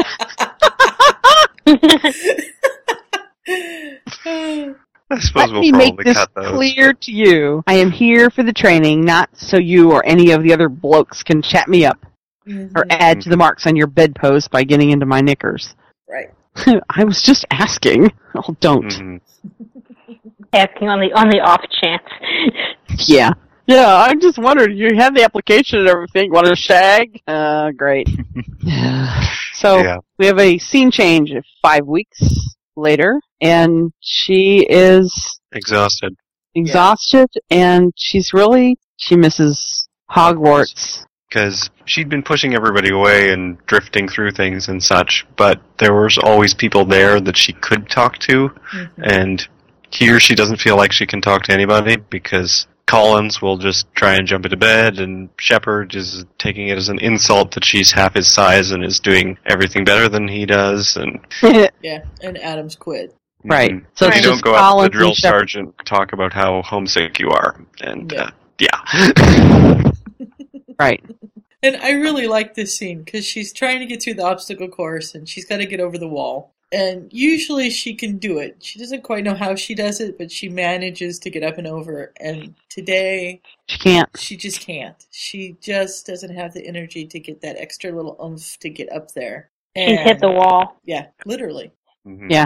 She gets up halfway and then just slides back down because her arms refuse to keep gripping. And Yeah, well, she has quite a reaction to the fact that she can't climb over the wall. Mm-hmm. mhm. She blows it up. eventually, Taylor, the sergeant, has just said, "Get to the other side of the wall." And so Yep. She says. She does. says, Okay. and walks through. Mm-hmm. And this reminded me of the movie Mhm. where she blows this Skinny thing up. super reducto. Yep. Yeah. And someone says, It's cheating! That's brilliant! And then he's like, Okay. Drill sergeant's like, Okay, you've made it past the worst. surprising her. I think that was a course record today, Shepard. Collins, well done. Weasley, nice hex. Yeah, she Mm-hmm. thinks she's going to get in trouble. Yeah, or kicked out. Mhm. And uh, And this is where things sort of turn around for her a little bit with Collins. He seems to become an actual likable partner type. Mm-hmm. well, I think he's realized that she could probably hex him into next week. Mm. And I think And- you realize that she's there to stay and Yeah. she's serious. Yeah. hmm This is She's So- not just there to look cute in a uniform. She's there to Right. get the job done. And apparently Harry had taught her that hex after the battle because it was to help her deal with Fred. It was because she needed to blow things up. Yeah. Oh. Always good to have. So he taught her how to do it. I like the glass recycling. That's fun. this I'm, I'm going to take us back just a bit, but the uh, the whole blowing up the wall it made me think of Indiana Jones, where the guy's coming at him with the sword and he's just like screw it and pulls the gun out and shoots him. You know the real story behind that, don't you? I do know the real story behind that. Yes, if y'all don't know the real story behind that scene where either guy comes out with the sword and waves it around and Indy just looks at him and takes his gun out and shoots him. Harrison Ford had the flu. Mhm. And they were going to do this big physical scene where he runs back and forth and avoids the guy and Harrison was like, "No. Screw it. Pull out the gun and shoots him." And the director was like, "Perfect." Nice. Because they had this whole thing choreographed, and Harrison was just like, "I can't do this. I'm so sick. I can't." And and Lucas was the director. I bu- was it was it Spielberg or Lucas? I don't remember who directed that. I don't remember now either. But one of It the was one of the two says, "Well, what are we gonna do?" And he's like, "Why don't I just shoot him?" and they did. That's that's how it got in the Yeah. movie. Mm-hmm. He's come up with a few good ad libs. Oh yeah.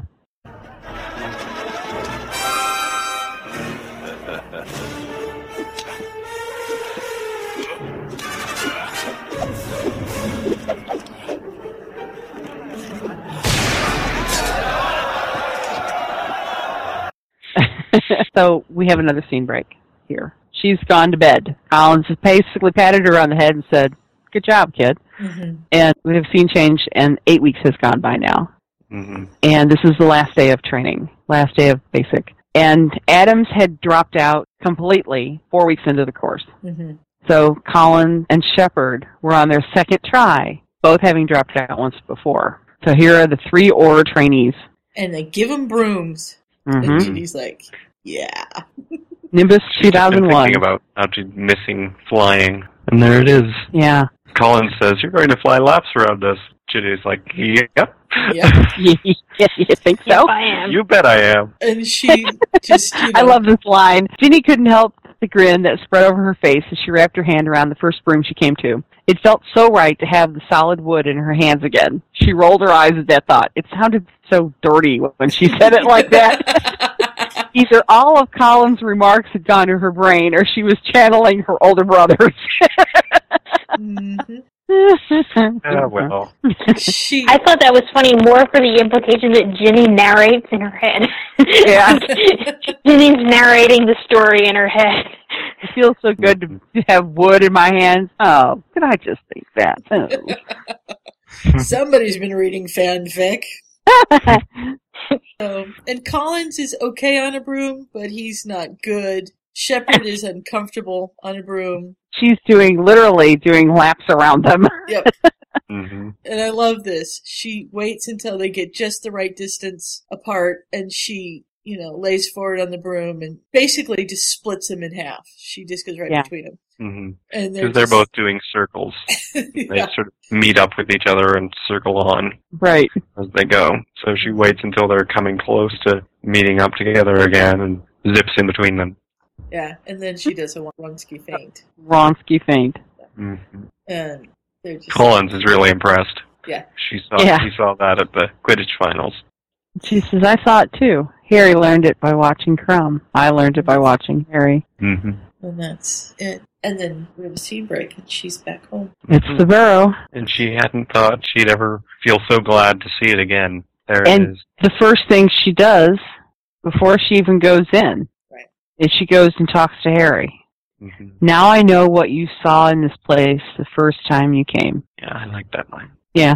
And I know it's silly, but I hear your voice speaking to me sometimes. I'm not a nutter, I promise. Logically, I know it's not you. It's my own mind. But Mhm. it helps if I think it's you. Yep. I'm amused that she's talking to herself about how talking to herself is making her look like a nutter. well, you know. Yeah. So um, she goes home, Um, and She tries to sneak in, but the hinges aren't oiled. and someone is eating. Gee, I wonder who that could be. Hmm, let me think. Ron. Stealing biscuits. Yep. I says, hey, you should sign up. Maybe they'll teach you not to get caught stealing Mum's baking. Bloody like. And, he And, says, uh, You look different. You look happier. And she says, Well, I'm not sure that's the right word. And he says, All right, content. Mm-hmm. Maybe. Yeah. And then he says, I'm proud of Purposeful. And she looked Yeah. at him and says, and Harry would have been proud of you too. Mm-hmm. And she asks how he is, because she really hasn't asked him that for months. Right. And he says, well, he's coping. And Hermione's got him talking to a counselor, which, Which is- she hadn't even thought of. Yeah. Well, you know what? I think that's also a muggle thing too. Mm-hmm. I don't think that's a wizard thing. I think that's a muggle thing. Yeah. I've seen things where they come up with mind healers. I don't think it's an American thing. I think it's a muggle thing. Well, I was just thinking of Keza because Keza, when Keza was talking about, you know, in Australia they don't do therapy like that; they just cope, and so that's Mhm. what it made me think of. It Oh. was more of an American kind of a thing. Stiff upper lip and all that crap. Yeah. Walk it off. Mm-hmm. I also, you're right. I wouldn't be surprised. Like, I'm sure they're they are wizards, these therapists, but I also wouldn't be surprised if they were muggle-born. Yeah. hmm And, And- it makes sense that it's Hermione's idea. 'cause And he Ron says, would "How never are- have done that on his own. He says, "How are you? How are you doing?" She's, "I, I'm not sure I could talk to anybody about it, but I deal with it in other ways." And he's like, "Like, did you blow anybody up?" She was "Hmm, almost. 'Cause, you know, that's I what she blew up did a after- wall. after Fred. After Fred died. hmm She blew things up. Yeah. Yeah, so he knows that about her. And, uh, apparently she got the highest score. Of course, there were only three of them, but still. yeah. Mm-hmm. Where They talk about mom and how Molly is scared. Mm-hmm. You know. And uh, and eventually, Ron drags her into the um, somewhere Yeah, where the rest out of of the, family kitchen eh? is. into the next room, I guess. Yeah. yeah, and guess who's standing on the stairs? I love this. They may not have taught lethal, Ron, but I can still make you cry like a little girl. Jenny, stop torturing your brother. Yeah. And She's pinching him because he's got her in a headlock and is kind of Right. dragging her in. Yeah. So she is now uh, uh, on active duty Mhm. as a trainee, doing classes every day. have classes. Off- classes, office work, and physical training. Yeah. and Collins is the best at doing the class part. Uh, Right. Ginny's doing fairly well on most of them and tops everybody in charms.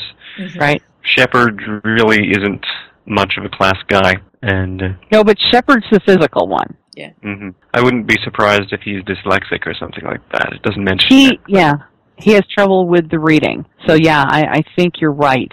He reminds me, and I don't think, don't take this the wrong way, oh Hufflepuffs, but he reminds me of Neville. hmm He reminds me of Neville. Early book Neville. Yeah. I was going to say he reminds me of. Oh, I can't remember which fic it is, but there's one where Molly teaches a pre-Hogwarts school, and Draco and Crabbe and Goyle end up being part of her group. Goyle rules!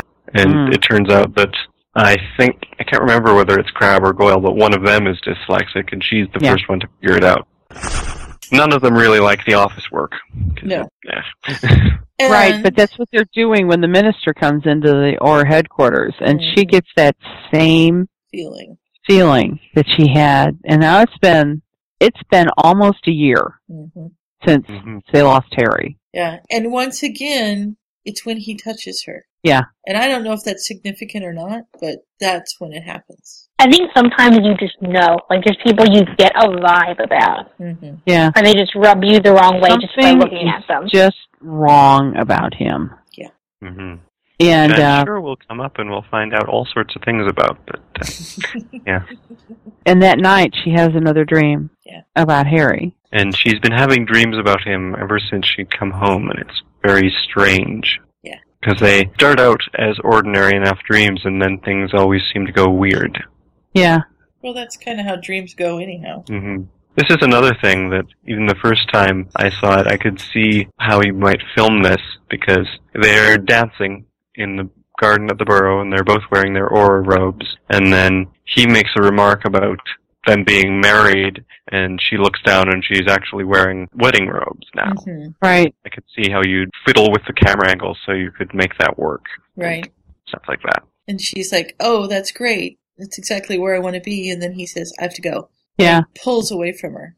hmm And once again, his eyes are a different color. Than They're usual. gray. In the last one, they were dark, and now they're gray rather than green. And then And- Minister Winters appears in her dream, which is not great. And then But he says, You'll be fine, Ms. Weasley. hmm He'll be back soon and you can be married again. And she says, No, he's gone forever. He and minister says, Not forever. Yeah, with a strange smile on his face. And then his eyes start turning red, and all sorts of weird things happen, and there's Well, he- green flashes, and He uh yells something and hits Harry in the back with a green flash and Mhm. he crumples to the ground dead. Mhm. Yeah. And she screams and looks for her wand, which she can't find. in the Mm. wedding robes. you can never find things in dreams. Mm-mm. And then she wakes up. No, I didn't kill him, Miss Weasley. You did. Wonderful place to wake up. Mm-hmm. Yes. Yes. And there's this paragraph that says, logically, she knew she hadn't killed Harry, and neither had the minister. And I'm going, are you sure? he may have. oh Um, yeah. hmm But she knows it's a dream, and everything is muddled up. And Molly has heard her screaming and come to see if she's all right, but she doesn't really want to talk about it right now. Right. She pretends she doesn't remember any of it, but really she remembers absolutely everything, which is weird for dreams. Yeah. Mhm. She decides something has to be done because she's having all of these dreams all the time. Yeah, that's Mm-hmm. the end of chapter six. No more of that chapter. The end of chapter six. Chapter five. Chapter yeah. five. Yeah. Sorry. We're moving Part on to- six. I'm- it's I'm actually looking at part- the link to chapter six as I'm saying this, so yeah. yeah, it's, it's actually on fanfiction.net. If you look at the parts, part one was the preface. So part Mm-hmm. Right. six is chapter five. Right. Part Mm. seven, Yeah. It's like chapter as the software knows. yes. Yeah. Chapter six is part seven. And then on Sink Into Your Eyes, they've attached the preface to the beginning of chapter one, so they do Okay. match up. I And still depends on where you're looking. But Mhm. And Mm-hmm. I will say, can, I want to say something because this is real. I mean, this would be a prediction if I hadn't already read the story. This is something that I, I guessed or started to think about, or like a theory I had at the time. Mhm. I was wondering which of these char- I thought one of these characters was Harry in disguise. one of the Like One of- Colin or Shepard or one of them. one of the yeah, one of the I thought Chinese- some character, some character in the story was somehow Harry in disguise. Oh, I see. interesting. The author's note for chapter 6 says that she had some minor health issues, so we had a little bit of a pause here when she was sick, so we didn't have any posts. The chapter is aptly titled Train. Imagine, if you will, a huge, loud train just beginning to move. It's creaking and rolling, the rails beneath it rumbling. Slowly, it starts to pick up speed, and you're there, strapped to the front of it yeah, that's where we're going with this one. It's one of my favorite chapters for several, several reasons. You'll also get a few answers to questions, which will probably give you more questions. Enjoy. so that's that's chap. This is chapter six. Train. And you know how trains. I mean, I, this is a kind of a preschool thing, so it's They probably start out something slow. Everybody knows, but not only do they start out slow, if a train has a lot of cars on it, they start out backwards Yes. because once they pushed all the train cars together, then they start pulling. They're literally pulling one car at a time rather than the whole load. So if they've pushed it all backwards and they start moving forward slowly, they have one train car length before it hits the next link to get going. And so it, it's just an easier way of getting going. And the engine would actually have trouble pulling the entire train if it didn't have that little bit of leeway. Yeah. It's that extra umph if you can Yeah. get it going. So at the beginning of this, she's made. Well, first she tries throwing herself into classes. She signs up for another class, she increases her training, and eventually she has to get away from these nightmares, so she She's decides still, yeah, she's to having move the out. nightmares. So she threw herself into her classes after the first nightmare. She signed up for an extra class after the second nightmare. She increased the physical training after the third nightmare, and after the fourth one, she decides she needs to get out of the burrow. Right. So she's looking for places and she's got her mom with her. and, you know, Molly's like, Are you sure you want to do this? And she says, This is exactly what Harry did. And Molly's like, Yeah, and I didn't approve of that either. You know? Yeah. I can imagine this happening. Bill, Bill is moving out. No, are you sure you can do this, Mom? So she decides, yeah, they find a place and it needs a little work, but it's doable. And Ginny's Mhm. just going to use it for sleeping anyhow. I Right. mean, she doesn't, she's spending all of She her has time. at no work. time. Yeah. And actually, Molly kind of enjoys the project once she gets into it Mm-hmm. of getting everyone over to fix up this place. Right. She's a little bit like Hermione that way. She likes to organize things. Yes, that's a good girl. Sorry, the good girl is aimed at the dog, not at Molly. Yeah, Oh, well, sort of figured that. she finally lay down. It was like, okay, good, stay there. So she's in a in the library or something like that. I, this confused me because this almost seemed like she was back at Hogwarts. Is she she shouldn't be back at Hogwarts. No, but So- she's It's a library of the ministry. yeah. Okay. See, when I'm listening, I I'm Well, not- and and she's almost like in the in the common room at the ministry because she's eating lunch. Hmm. It doesn't say where she is. It just says No. at her table. yeah, but she's eating lunch. It's like the cafeteria. mm-hmm, okay. But Katie Bell has shown up and is talking to her about Bill's new baby, and Ginny kind of grins and says, "I'm not the only Weasley girl anymore." Yeah. hmm And how Ginny is apparently making waves. Everybody's talking about the great new aura in the department. Ginny tries to downplay it all because, yeah, well, you know. She's, yeah, and here's it's it's been almost a year now. Right. hmm Katie says I haven't seen anybody since Harry's. Funeral. No, she can't quite Mhm. say that, but yeah. And apparently Ginny's trying to finish the program in a year, and she's narrating to herself again. It, that sounds really weird when you actually say it out like that, but she Mhm. just Mm-hmm. wants to get done with the paperwork stuff as soon as possible. Yeah. And yeah, Katie says, You were always about the action. I guess you're more like Harry than you thought. That's why you were good for each other. Yeah. hmm And, Apparently Katie works in records. mhm. So It's interesting. I was just going to say I was interested to find out what Katie does at the ministry, but it does say in there. Mm-hmm. Yes, because it talks about all we hear about in records is this amazing aura who's kicking everybody's ass. and then we So that- have a scene break. a scene break, and Director Roberts is saying, uh, Weasley, in my office, 10 minutes. Yes, sir. And, you know, Collins is like, Uh oh, now you're in trouble.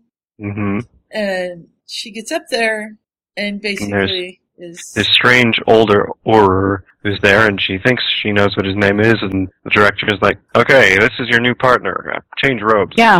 Wait, what? Well, What? here, here, here we have the placements too. Collins is leaning toward evidence g- gathering and magical forensics, which Mhm. makes perfect sense because he's the bookworm. Right. Mm-hmm. And He's Shepard wants a Ravenclaw. Shepard wants a field assignment because he's the brawn. Yeah. And she's and not uh, really sure what she wants. yeah, she doesn't. Know, she's not really sure. But they assign her to an orr named Trammell, and he is going to be her senior partner. And Yeah. she has now graduated from training and is now an orr. hmm And she's just trying to take this in, and keeps kind of giving her head a shake, and he uh, takes her to the office and charms her name onto the nameplate in the door, and she's just staring at it. Yeah. And she keeps calling him sir. And he He's gets mad at her. Don't call me that. My name is Tremal. That's it. Don't Mhm. call me anything else. And she's like, yes, sir. Uh, sir. Um, sorry, sir. Yeah. Yeah, it's like, uh, do you have a first name? do you think I have one? What do you think it might be? She's like, uh, Linus? Yep, that's it, that's my name. Yeah. she's like, I'm going to call you Linus just to make you mad. Yeah, and apparently he's a crusty old guy. hmm I've only had three trainees in my career. You're the third, and only the second one I've requested. My first request was denied. and this doesn't make sense to her. I suspect that was probably Harry. Yeah, Yeah. Mm-hmm. yeah. I like this. I'll call you Trammel. Ginny decides. Although I'm half tempted to call you smartass. that that works too. At least that's what my mother Sounds always like- called me. Hmm, I reached the point, by this point, I reached the point where I was so convinced that one of the us- other characters was Harry that I was doing like anagrams and stuff. Oh, I was trying to, re- I mean, I think Trammell was my leading candidate for being secretly Harry. Oh my. yeah. well, Like, it was between Collins and Harry, and then I figured it couldn't be Dole because he'd been there before Harry died, presumably. Mm-hmm. That makes Because even though he, he didn't show up in the story, he was, you know, there. Mm-hmm. But so it was between Collins and Trammell. So what you're saying is this is your edgecomb? Is that it? That's what she's saying. Yeah, well. And if you don't understand that quote, just ask Trish. She'll tell you all about it. I'm sure she will. Trish is gonna so hurt me next week. Um, It's okay. I've already gone to Facebook and, and Facebook to her and said, This just in. Colin is the milkman. And I just and I sent it to her. She'll get it in the morning. Colin is the milkman. Oh, she's gonna kill us. Okay, uh, We s- skipped time again, and she, Right. she it's several weeks or months or whatever later. I think Uh, it's like four four months. months. Yeah. Yeah. And uh, it's October. Yeah. and she has been working even more hours than he works. 'Cause he always works six days a week for 18 hours, and she's been working 20 for seven. Right. And hmm Yeah. And he says, You're going to kill yourself. And you won't do me any good if you're dead. Yeah, Mhm. this is October. It's been a year. hmm Yeah. I hate You wonder if the time of year makes her uncomfortable. Yeah, you know, because well, this and- is the time of and year she's Harry died. mad. And she's mad because why does everyone insist on counting off the days? Right. I'm pointing it out, Why would she make any plans for the weekend? Ugh. and he says, "I hate October." Who in their right mind made up a holiday where people run around all trussed up creating mischief? And Yeah. she's like, uh, "You're a few weeks off, but mm, Yeah.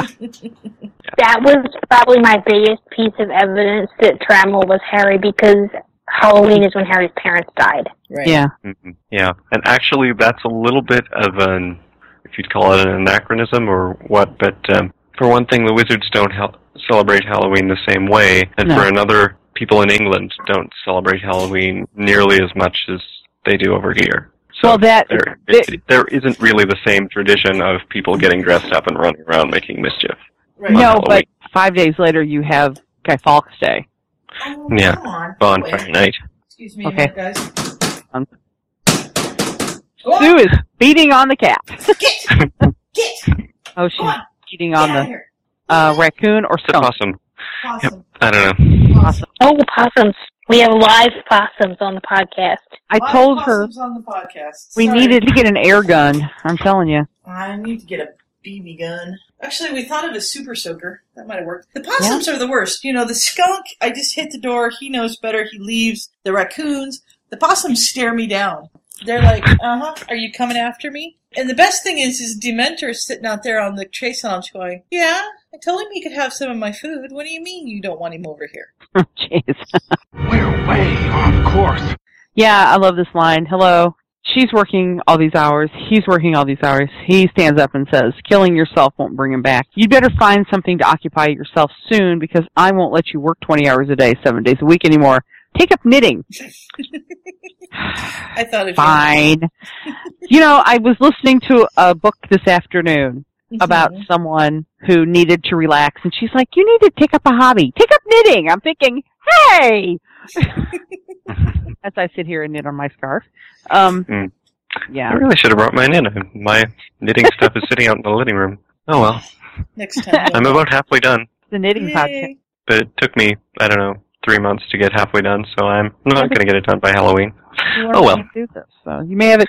You'll have it done for the premiere, Mm, maybe. Possibly. I don't know. Anyway, so he leaves, and she ha- she knows she's been working that many hours, and she's just she doesn't want to spend time with Burrow. She's not there, and Mhm. she's working out, and she just doesn't want to go home. And Ron and Hermione are planning a wedding. Yes. Ron had proposed to Hermione out by Harry's grave. They wanted to share it with Harry, Yeah. which they She thought that was a little That's weird. like POU for, for No. Harry and Hermione. ugh. Oh, dear. Um, and George and Angelina have eloped. Yes, their mother had been furious. um, and so everyone had something in their lives except for her. She, she pretended she lived for work. Right. So she worked. She put in more hours than any other trainee. That's her focus. Mm-hmm. Mhm. And And everyone avoids her like the plague because all the other trainees are a little threatened by her. yeah, well, she's driven. hmm She's looking at her desk. There wasn't much to show for personal effects. Trammell's desk was files everywhere. Perfectly organized. You know, I understand this. Mhm. I have an organized mess too. No family photos. He doesn't have a family. He doesn't have any hobbies. And he said his hobby was sleeping. Good hobby. Yeah, I like the Uh, hobby. She has put up, Some Harpy's posters. and she's got Photo. some pictures. One of them is inside the desk, and two of them are on the desk. I think you know what it is. Yeah. You know, you've got She's got her the family, and then one the other of one is Teddy Teddy. and Andromeda and Kingsley. And the one in the drawer is going to be of Harry. Yeah, I like the um. Ginny had given Teddy his first broom. oh, great! Doing the Godfather thing. That's Yeah. right. That that's what I was. You know, that gets back to what I was saying about how Ginny is like taking on Harry's role. I Mm-hmm. mean, she's she's Mhm. Teddy's godfather. I mean, she's taken Yeah. Teddy's. I mean, she's ta- she's taken Harry's place. Yeah. hmm I suppose technically she's his godmother, but you know, still. Mm-hmm. It's the And the broom is the godfatherly thing. I I can definitely see Sirius getting Harry his first broom. yes, Oh yeah. You know. He did. That's canon. yes, I it thought is. so. Yeah. And so now she's hearing Harry's voice in her head again. Mm-hmm. Mhm. She knows she needs a break, but she can't go to the burrow, and she finally decides she needs to go see Teddy and Andromeda again. Yeah. Right. She hasn't been back for months. And Harry's voice is telling her, "You need to Go go." see them. Go yeah. see them. Listen to the voice of Ginny. Ginny, listen to your head. Head Harry. So, so she goes back, and Andromeda's there, and She expects Teddy- to be kicked out for not showing up, and Andromeda's just glad she's there. yeah, Mhm. and Teddy's taking a nap. So she asks if it's okay if she stays until he Mm-hmm. Mhm. wakes up. And it turns out that Tonks did something fairly similar in her first few years of being an Auror. She put everything into being at work and hardly saw anybody and all this stuff Yeah. too. That's something I had forgotten about before this scene. For you know, that that's something that Ginny can share with Andromeda. That because Andromeda's daughter was Daughter. daughter. I'd completely for- Right. forgotten about Tonks. Mm-hmm. And creature comes in. Creature is sorry. And why is That's Creaker 'cause she- saying- She gave her a hug Yeah, exuberantly. Well, before uh, he wait, remembered himself. Mhm. she's usually more of a butler than Dobby is. So- Yes. Well, creature creature has changed too, Mhm. and she hasn't seen Kingsley either. Right. And she asks him how he is, and Andromeda says, "I'm not sure what he told you in his letter." And Ginny sat up and said, "I never got a letter." Yeah. What letter? And Plot thickens. Andromeda says, "I attached the letter to the bird myself." Mm-hmm. He was so Dramatic intense. violin. He would sit outside and watch Teddy play, but he rarely interacted with him. And she says, "When when was this?"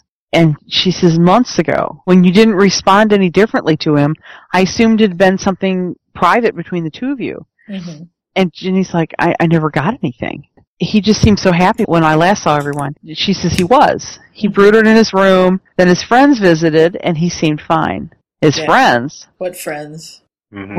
Robards, which is the director, Right. and Stebbins and Williamson. Stebbins, and Yeah, Williams. Something that starts with a W. And she says Williamson's the only one that starts with a W. Colin's senior partner, and he and Stebbins were always together. Mm-hmm. They asked to talk to him privately, and he came to dinner, and he'd been happy ever since. And she says, You don't know what they told him? What made the difference? She said, I asked, and he said it was something about his retirement. Maybe it was about paying his bills. Mm-hmm. And so that Yeah. kind of sits in the background.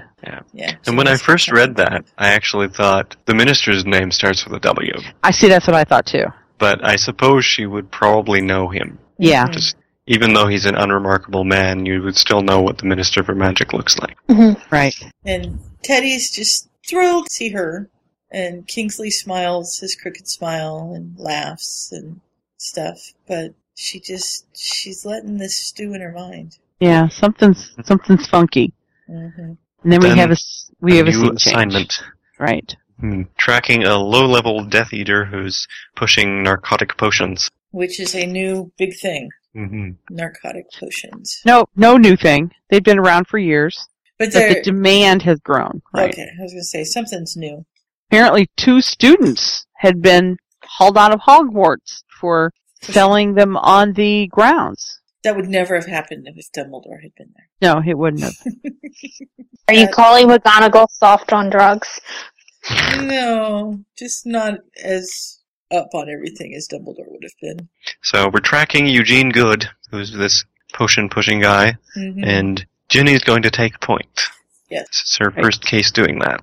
Which is kind And of he- scary because when Harry did his first point thing, he died. Well, this is different. This is in the field, That's true. and for Harry, they they were in a meeting. Mm-hmm. Mm-hmm.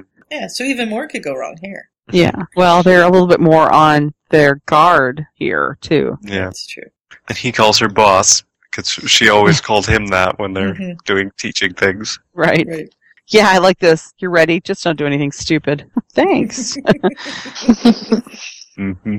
So they are in a bookstore, I think, and and they're are they just transformed? Are they polyjuice? Do we know? They don't look like themselves. I think they were just like little spells. yeah. I think it would be hard to be a specific person. She does say we'll go with Polyjuice when That's she's right. making up the plan. So, So- And, and it had only happened an hour ago. So this is a fresh lead, Right. and we find out that he was buying Aph's venom, and he's probably making Euphoria. So they need to get a team in there and watch his flat nocturnally and get ready to catch him. Because if they can catch him with the ingredients, then they can get a search warrant. So basically, he's making the wizard version of meth. Oh. Or what's the date rape drug? oh yeah, Rufus? Yeah. yeah. So she is taking the polyjuice. hmm And it's weird because Trammell looks so much younger Mm-hmm. than usual. And she Mm-hmm. has she's long got hair. long hair again. Yeah. She's, She's like, why did I ever grow it this long? so they're pretending to be this couple so that he doesn't suspect them. Mhm. Off he heads. Yeah, they're following uh good. And they follow him along and they Trammell takes her hand in his and her heart kinda hitches and stuff like that, but she's got you know, she can't let this bother her because this is part of the cover. Right. That was another thing that made me guess that he was Harry. yeah. And she So- lets everybody know that they've got him, they've seen where he's going, and she calls him back up basically. Sends the Mhm. message letting him know. and they put up their hoods and mask their faces with a spell. hmm And now they're just stalking their prey. Right. Mm-hmm. He Which goes is easy into to some do because he, place. he goes home. Mm-hmm. Yeah. And she has to take off the protection charms and wards and things. Right. And, And they seem to have been set by someone a lot more competent than this guy himself, which is interesting to me. I'm sure, well, I think we will probably come back to something around that later. We never do during this chapter, but hmm there being somebody that competent setting up wards for your low level creep types, Yeah. there's going something's to be going on. something. Right. Yeah. And they go in and blast the door open And they read him his I don't know, his wizard rights. to revise Miranda.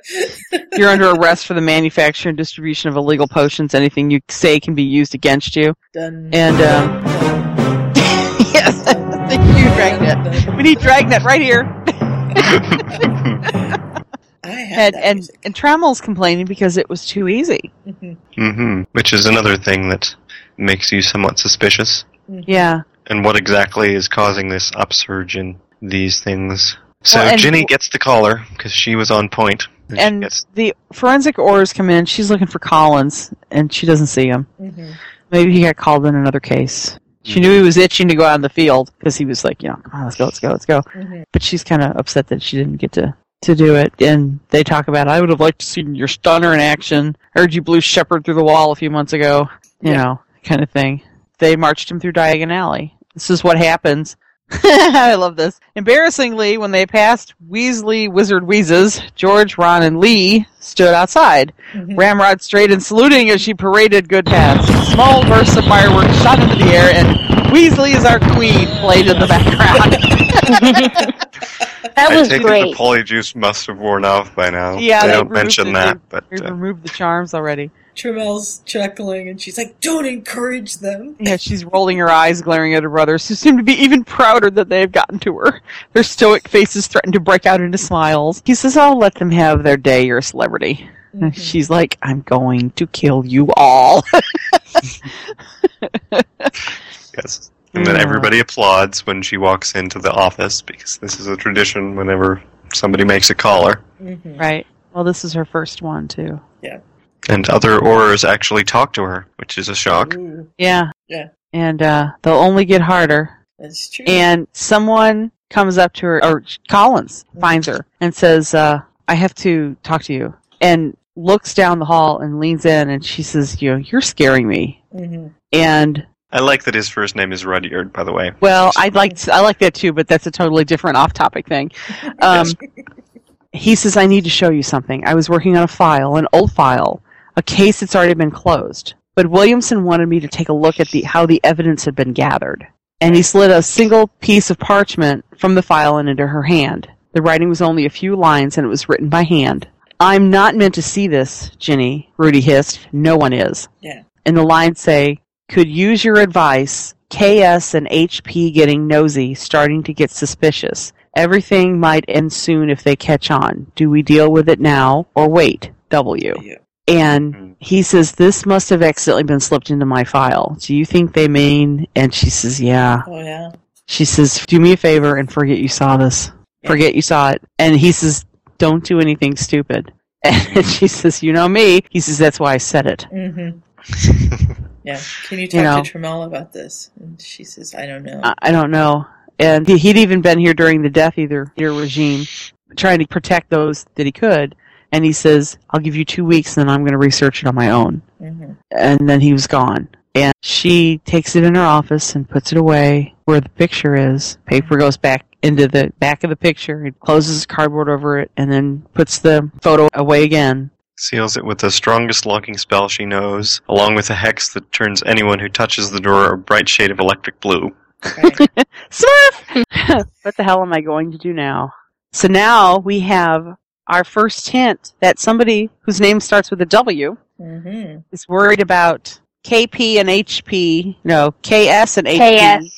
Yeah. Mm-hmm. Hmm. snooping around. Yeah. I suspect that the W there is Williamson as they actually suspect, but he was sending it to the minister. I don't know. And we don't that's know. why those two were summoned into his office. Dun, But yeah, dun, we dun. we have no idea. And that is, where we're going to End leave of it. chapter six. evil laugh. Hmm. Insert evil laugh. so now that this is why the name of this chapter is called Rain. Things are getting going. just about to get started here. Yeah. We've, we've just put it, we've just backed the train up and we're easing it into Forward motion. forward motion. Yeah. So, we have had seven parts. We have had high angst. We have had two tissue warnings that people ignored and then yelled at her about. We have had aura training for a year. It has been a year. Yeah. Ginny is 18 years old. Harry would have been 19 at this time. And we have four more podcasts to go. and what? What is going to happen? Oh, well, Very tune in exciting. next week. Does anybody have any other thoughts about this first part of the story? I think it's a great beginning. Oh, yeah. I mean, was it's totally. absolutely wonderful beginning. I I was blew me away. Like I said, totally hooked. yeah, I read this. I re- I think I read this thing in two sittings. Like I literally could not put it down. Yeah. Yeah, I'm looking forward to moving on. Melinda, you really do want to read it. Yes, Oh, Uh. Melinda, Melinda, come on! I'm telling you. I'm sure we'll be more convincing as the weeks come on because Yes. we'll get to the next parts. And then we'll be not saying Melinda, come on. It'll be. It'll be a little bit more forceful. I'm going to drive Maybe- to your house and sit on you until you read it. Maybe I should should make some kind of threat regarding the fic I'm working on that Melinda is very interested in reading. you never know. I think we mostly Uh-huh. covered our various theories about things. Uh, Yeah, PS seems to think that Harry is either Trammell, Collins, or Shepard. mhm. I don't really have any theories on that. Some people in the comments think he's Joe, who showed up in the preface and we haven't yet seen again. But Right. who knows? Maybe Trisha will Well, have some things we can stick in here, but we'll see. You, you remember that in the preface, Ginny has been away from home, has disappeared, and has been gone for a long time. Yeah. She went to another time zone. And the person who knows exactly, and the person who knows where she is is Jasper, who we haven't seen since Hogwarts, That's true. Mm-hmm. because she's going to kick Jasper's ass, letting Hermione know where Ginny is. What the phone number is, at least. Yeah. Yeah. Yeah, I knew. At this point, I'd completely forgotten about the prologue. Like it had, compl- like it was not pressing on my mind.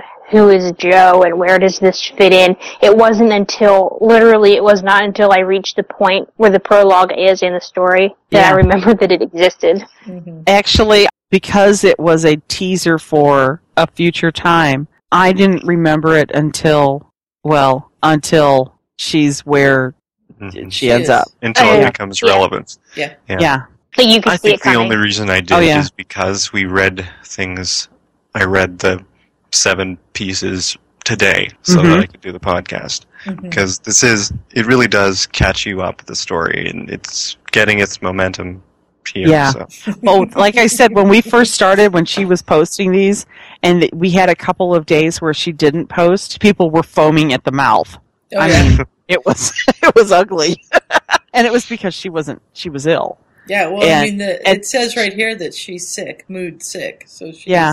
Well, and and there were actually a couple of places where she said, "I'm not going to post tomorrow. I'm going to be out of town." And everybody was like, "No, we can't live that long without the next part." And then she would surprise us, or sh you know, there were a couple times where yeah, it was two or three days, and then we had another one where it says. I decided to post another part for you today as a present, and it was very well received. yeah, I can remember getting two in a day and just being ecstatic. Yeah, I mean it was.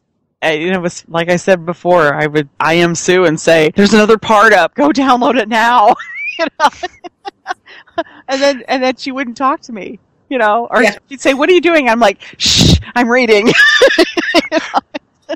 I'll talk to you in ten minutes. I've got to read this part. Or I'd be emailing her at work. I got home early. There's a new chapter. And she's like, "Don't tell me that. I can't get to it yet." I, I couldn't get to live journal at work, and that's where she was posting it. So I'd be like, rush home from work, and I mean, you know, nothing. The dog would be like, I have to go out, mom. I have to download this story first. when was this that it was coming out? D- Is there a date on that? Um, well, Keza commented on it March 29th, 2009. Yeah, it was. I think it was almost like the month of February to uh, right around April, because I think she posted something April first as a joke, and we were all like, ah! So it was like right around the first week of April where it was finished. I like Well, all of Keza's these- comment here. Sorry, Scott, jumped on top of you. It says, "You have created quite a mystery, Missy. I won't be happy until I've read it all." Cracks a whip. and it was funny because she's reading the comments for the individual parts there, Mhm. and I don't remember when I started posting the word count. Oh, well, but it's I would not here. it so it was it's later. I started posting the word count. I want to say it was right around chapter ten because uh, she kept saying, "I wonder how many words I've got," and I would post them. Oh, you've you've reached you know thirty five thousand words. You've reached forty eight thousand words, and she's like, "You're scaring me." I mean, it was a hundred and fifty some odd thousand words when it was finished. Oh, jeez. Yeah, which is a Like me three and hundred my page piddly, book. my piddly forty-three k. pretty good sized file. But yeah, I mean, it was amazing. And it's one of those that I highly please read this story. You've listened to us to cover the first seven parts, the first six chapters, and it's emotional and it's well written and it's full of angst and and self discovery and it's just it's really good. It's Mm. And really it's well, well worth reading. yeah. Even if Absolutely. even if you're Melinda. Melinda, I love you. Please read the story. As far as the dates go, it has it. The preface was on the twentieth of March, two thousand nine. But it also, from things that are written in it, looks like this is the rewrite. So maybe she'd posted it before, because things like the Yeah. removal of some of the characters and various other things like that. So Well, you remember also that she was working on the last part when she posted the first part. Oh, Mm-hmm. I could She never was- do that. She was not writing it as she was posting it, otherwise, it would have been months. Yeah, we were really blessed to get him as quickly as we did. Yeah. She had And it all she- done. She's actually done that before where she's written stories like this. She has a couple other stories Yeah. that are really along the same lines uh, Brighter Than the Sun and Seeking the Silver. Both have. Um, I've got her other stuff on my to be read text document. to, to be read dot txt. There you go. Your TV Red Text TXT. That's funny. But I started reading uh, Andy when she posted Brighter Than the Sunshine. And then when she started this one, I literally, we were all foaming at the mouth. You know, you need posts. Oh my God. And it was funny because she, Sue would email me at work and say there's another part out. And I would be like, ah, you know, and I get up, we're going to, at 8 o'clock, I'm going to go home and read it. And it's like, but yeah, I would start the computer up in the morning before I would go to work and see the part. It would have been posted overnight. But yeah, it's very good. And I'm all babbled out here. And, But anybody else? No, I think I kind of said my piece interspersed with that. Mhm. I think we've mostly covered what there is to say.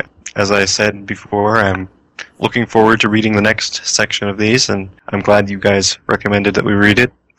I've seen it various places before. I saw the title. I recognized the title, but I guess it didn't have a strong summary or something because it never really appealed to me as something to read, but I'm glad we picked it up for Yeah, this. like I said, I didn't even read the summary. Like I have, I've to this day, I've ne- not read the summary just because for some reason I just started reading it and I didn't know anything about it. I And went on in the- completely blind. When Ryan asked us to take over the main podcast, it was like, okay, we're doing Away from the Sun. There's no if, ands, buts, nothing. We are Mhm. doing this fic. it was like, we're not asking anybody else. We're going to do this. we've, been, we've been voting on it for a year, and damn it, we're going to do it, whether you like it or not. we liked it. Yes, we did. But Why yes, I wouldn't, I wouldn't have complained. Mm. well, I guess Well, my that's it favorite. for this time. Uh, come back next time, everybody. Listen to us cover the next probably seven or so parts. We'll have to work that out exactly, but I'm sure you'll enjoy it, and we will too. And I hope you enjoyed this one. Apart from that, good night, everybody. Good night. Good night. Bye. So hold on to the wonder that those books brought to our lives. Keep each other safe. Keep faith. Good night.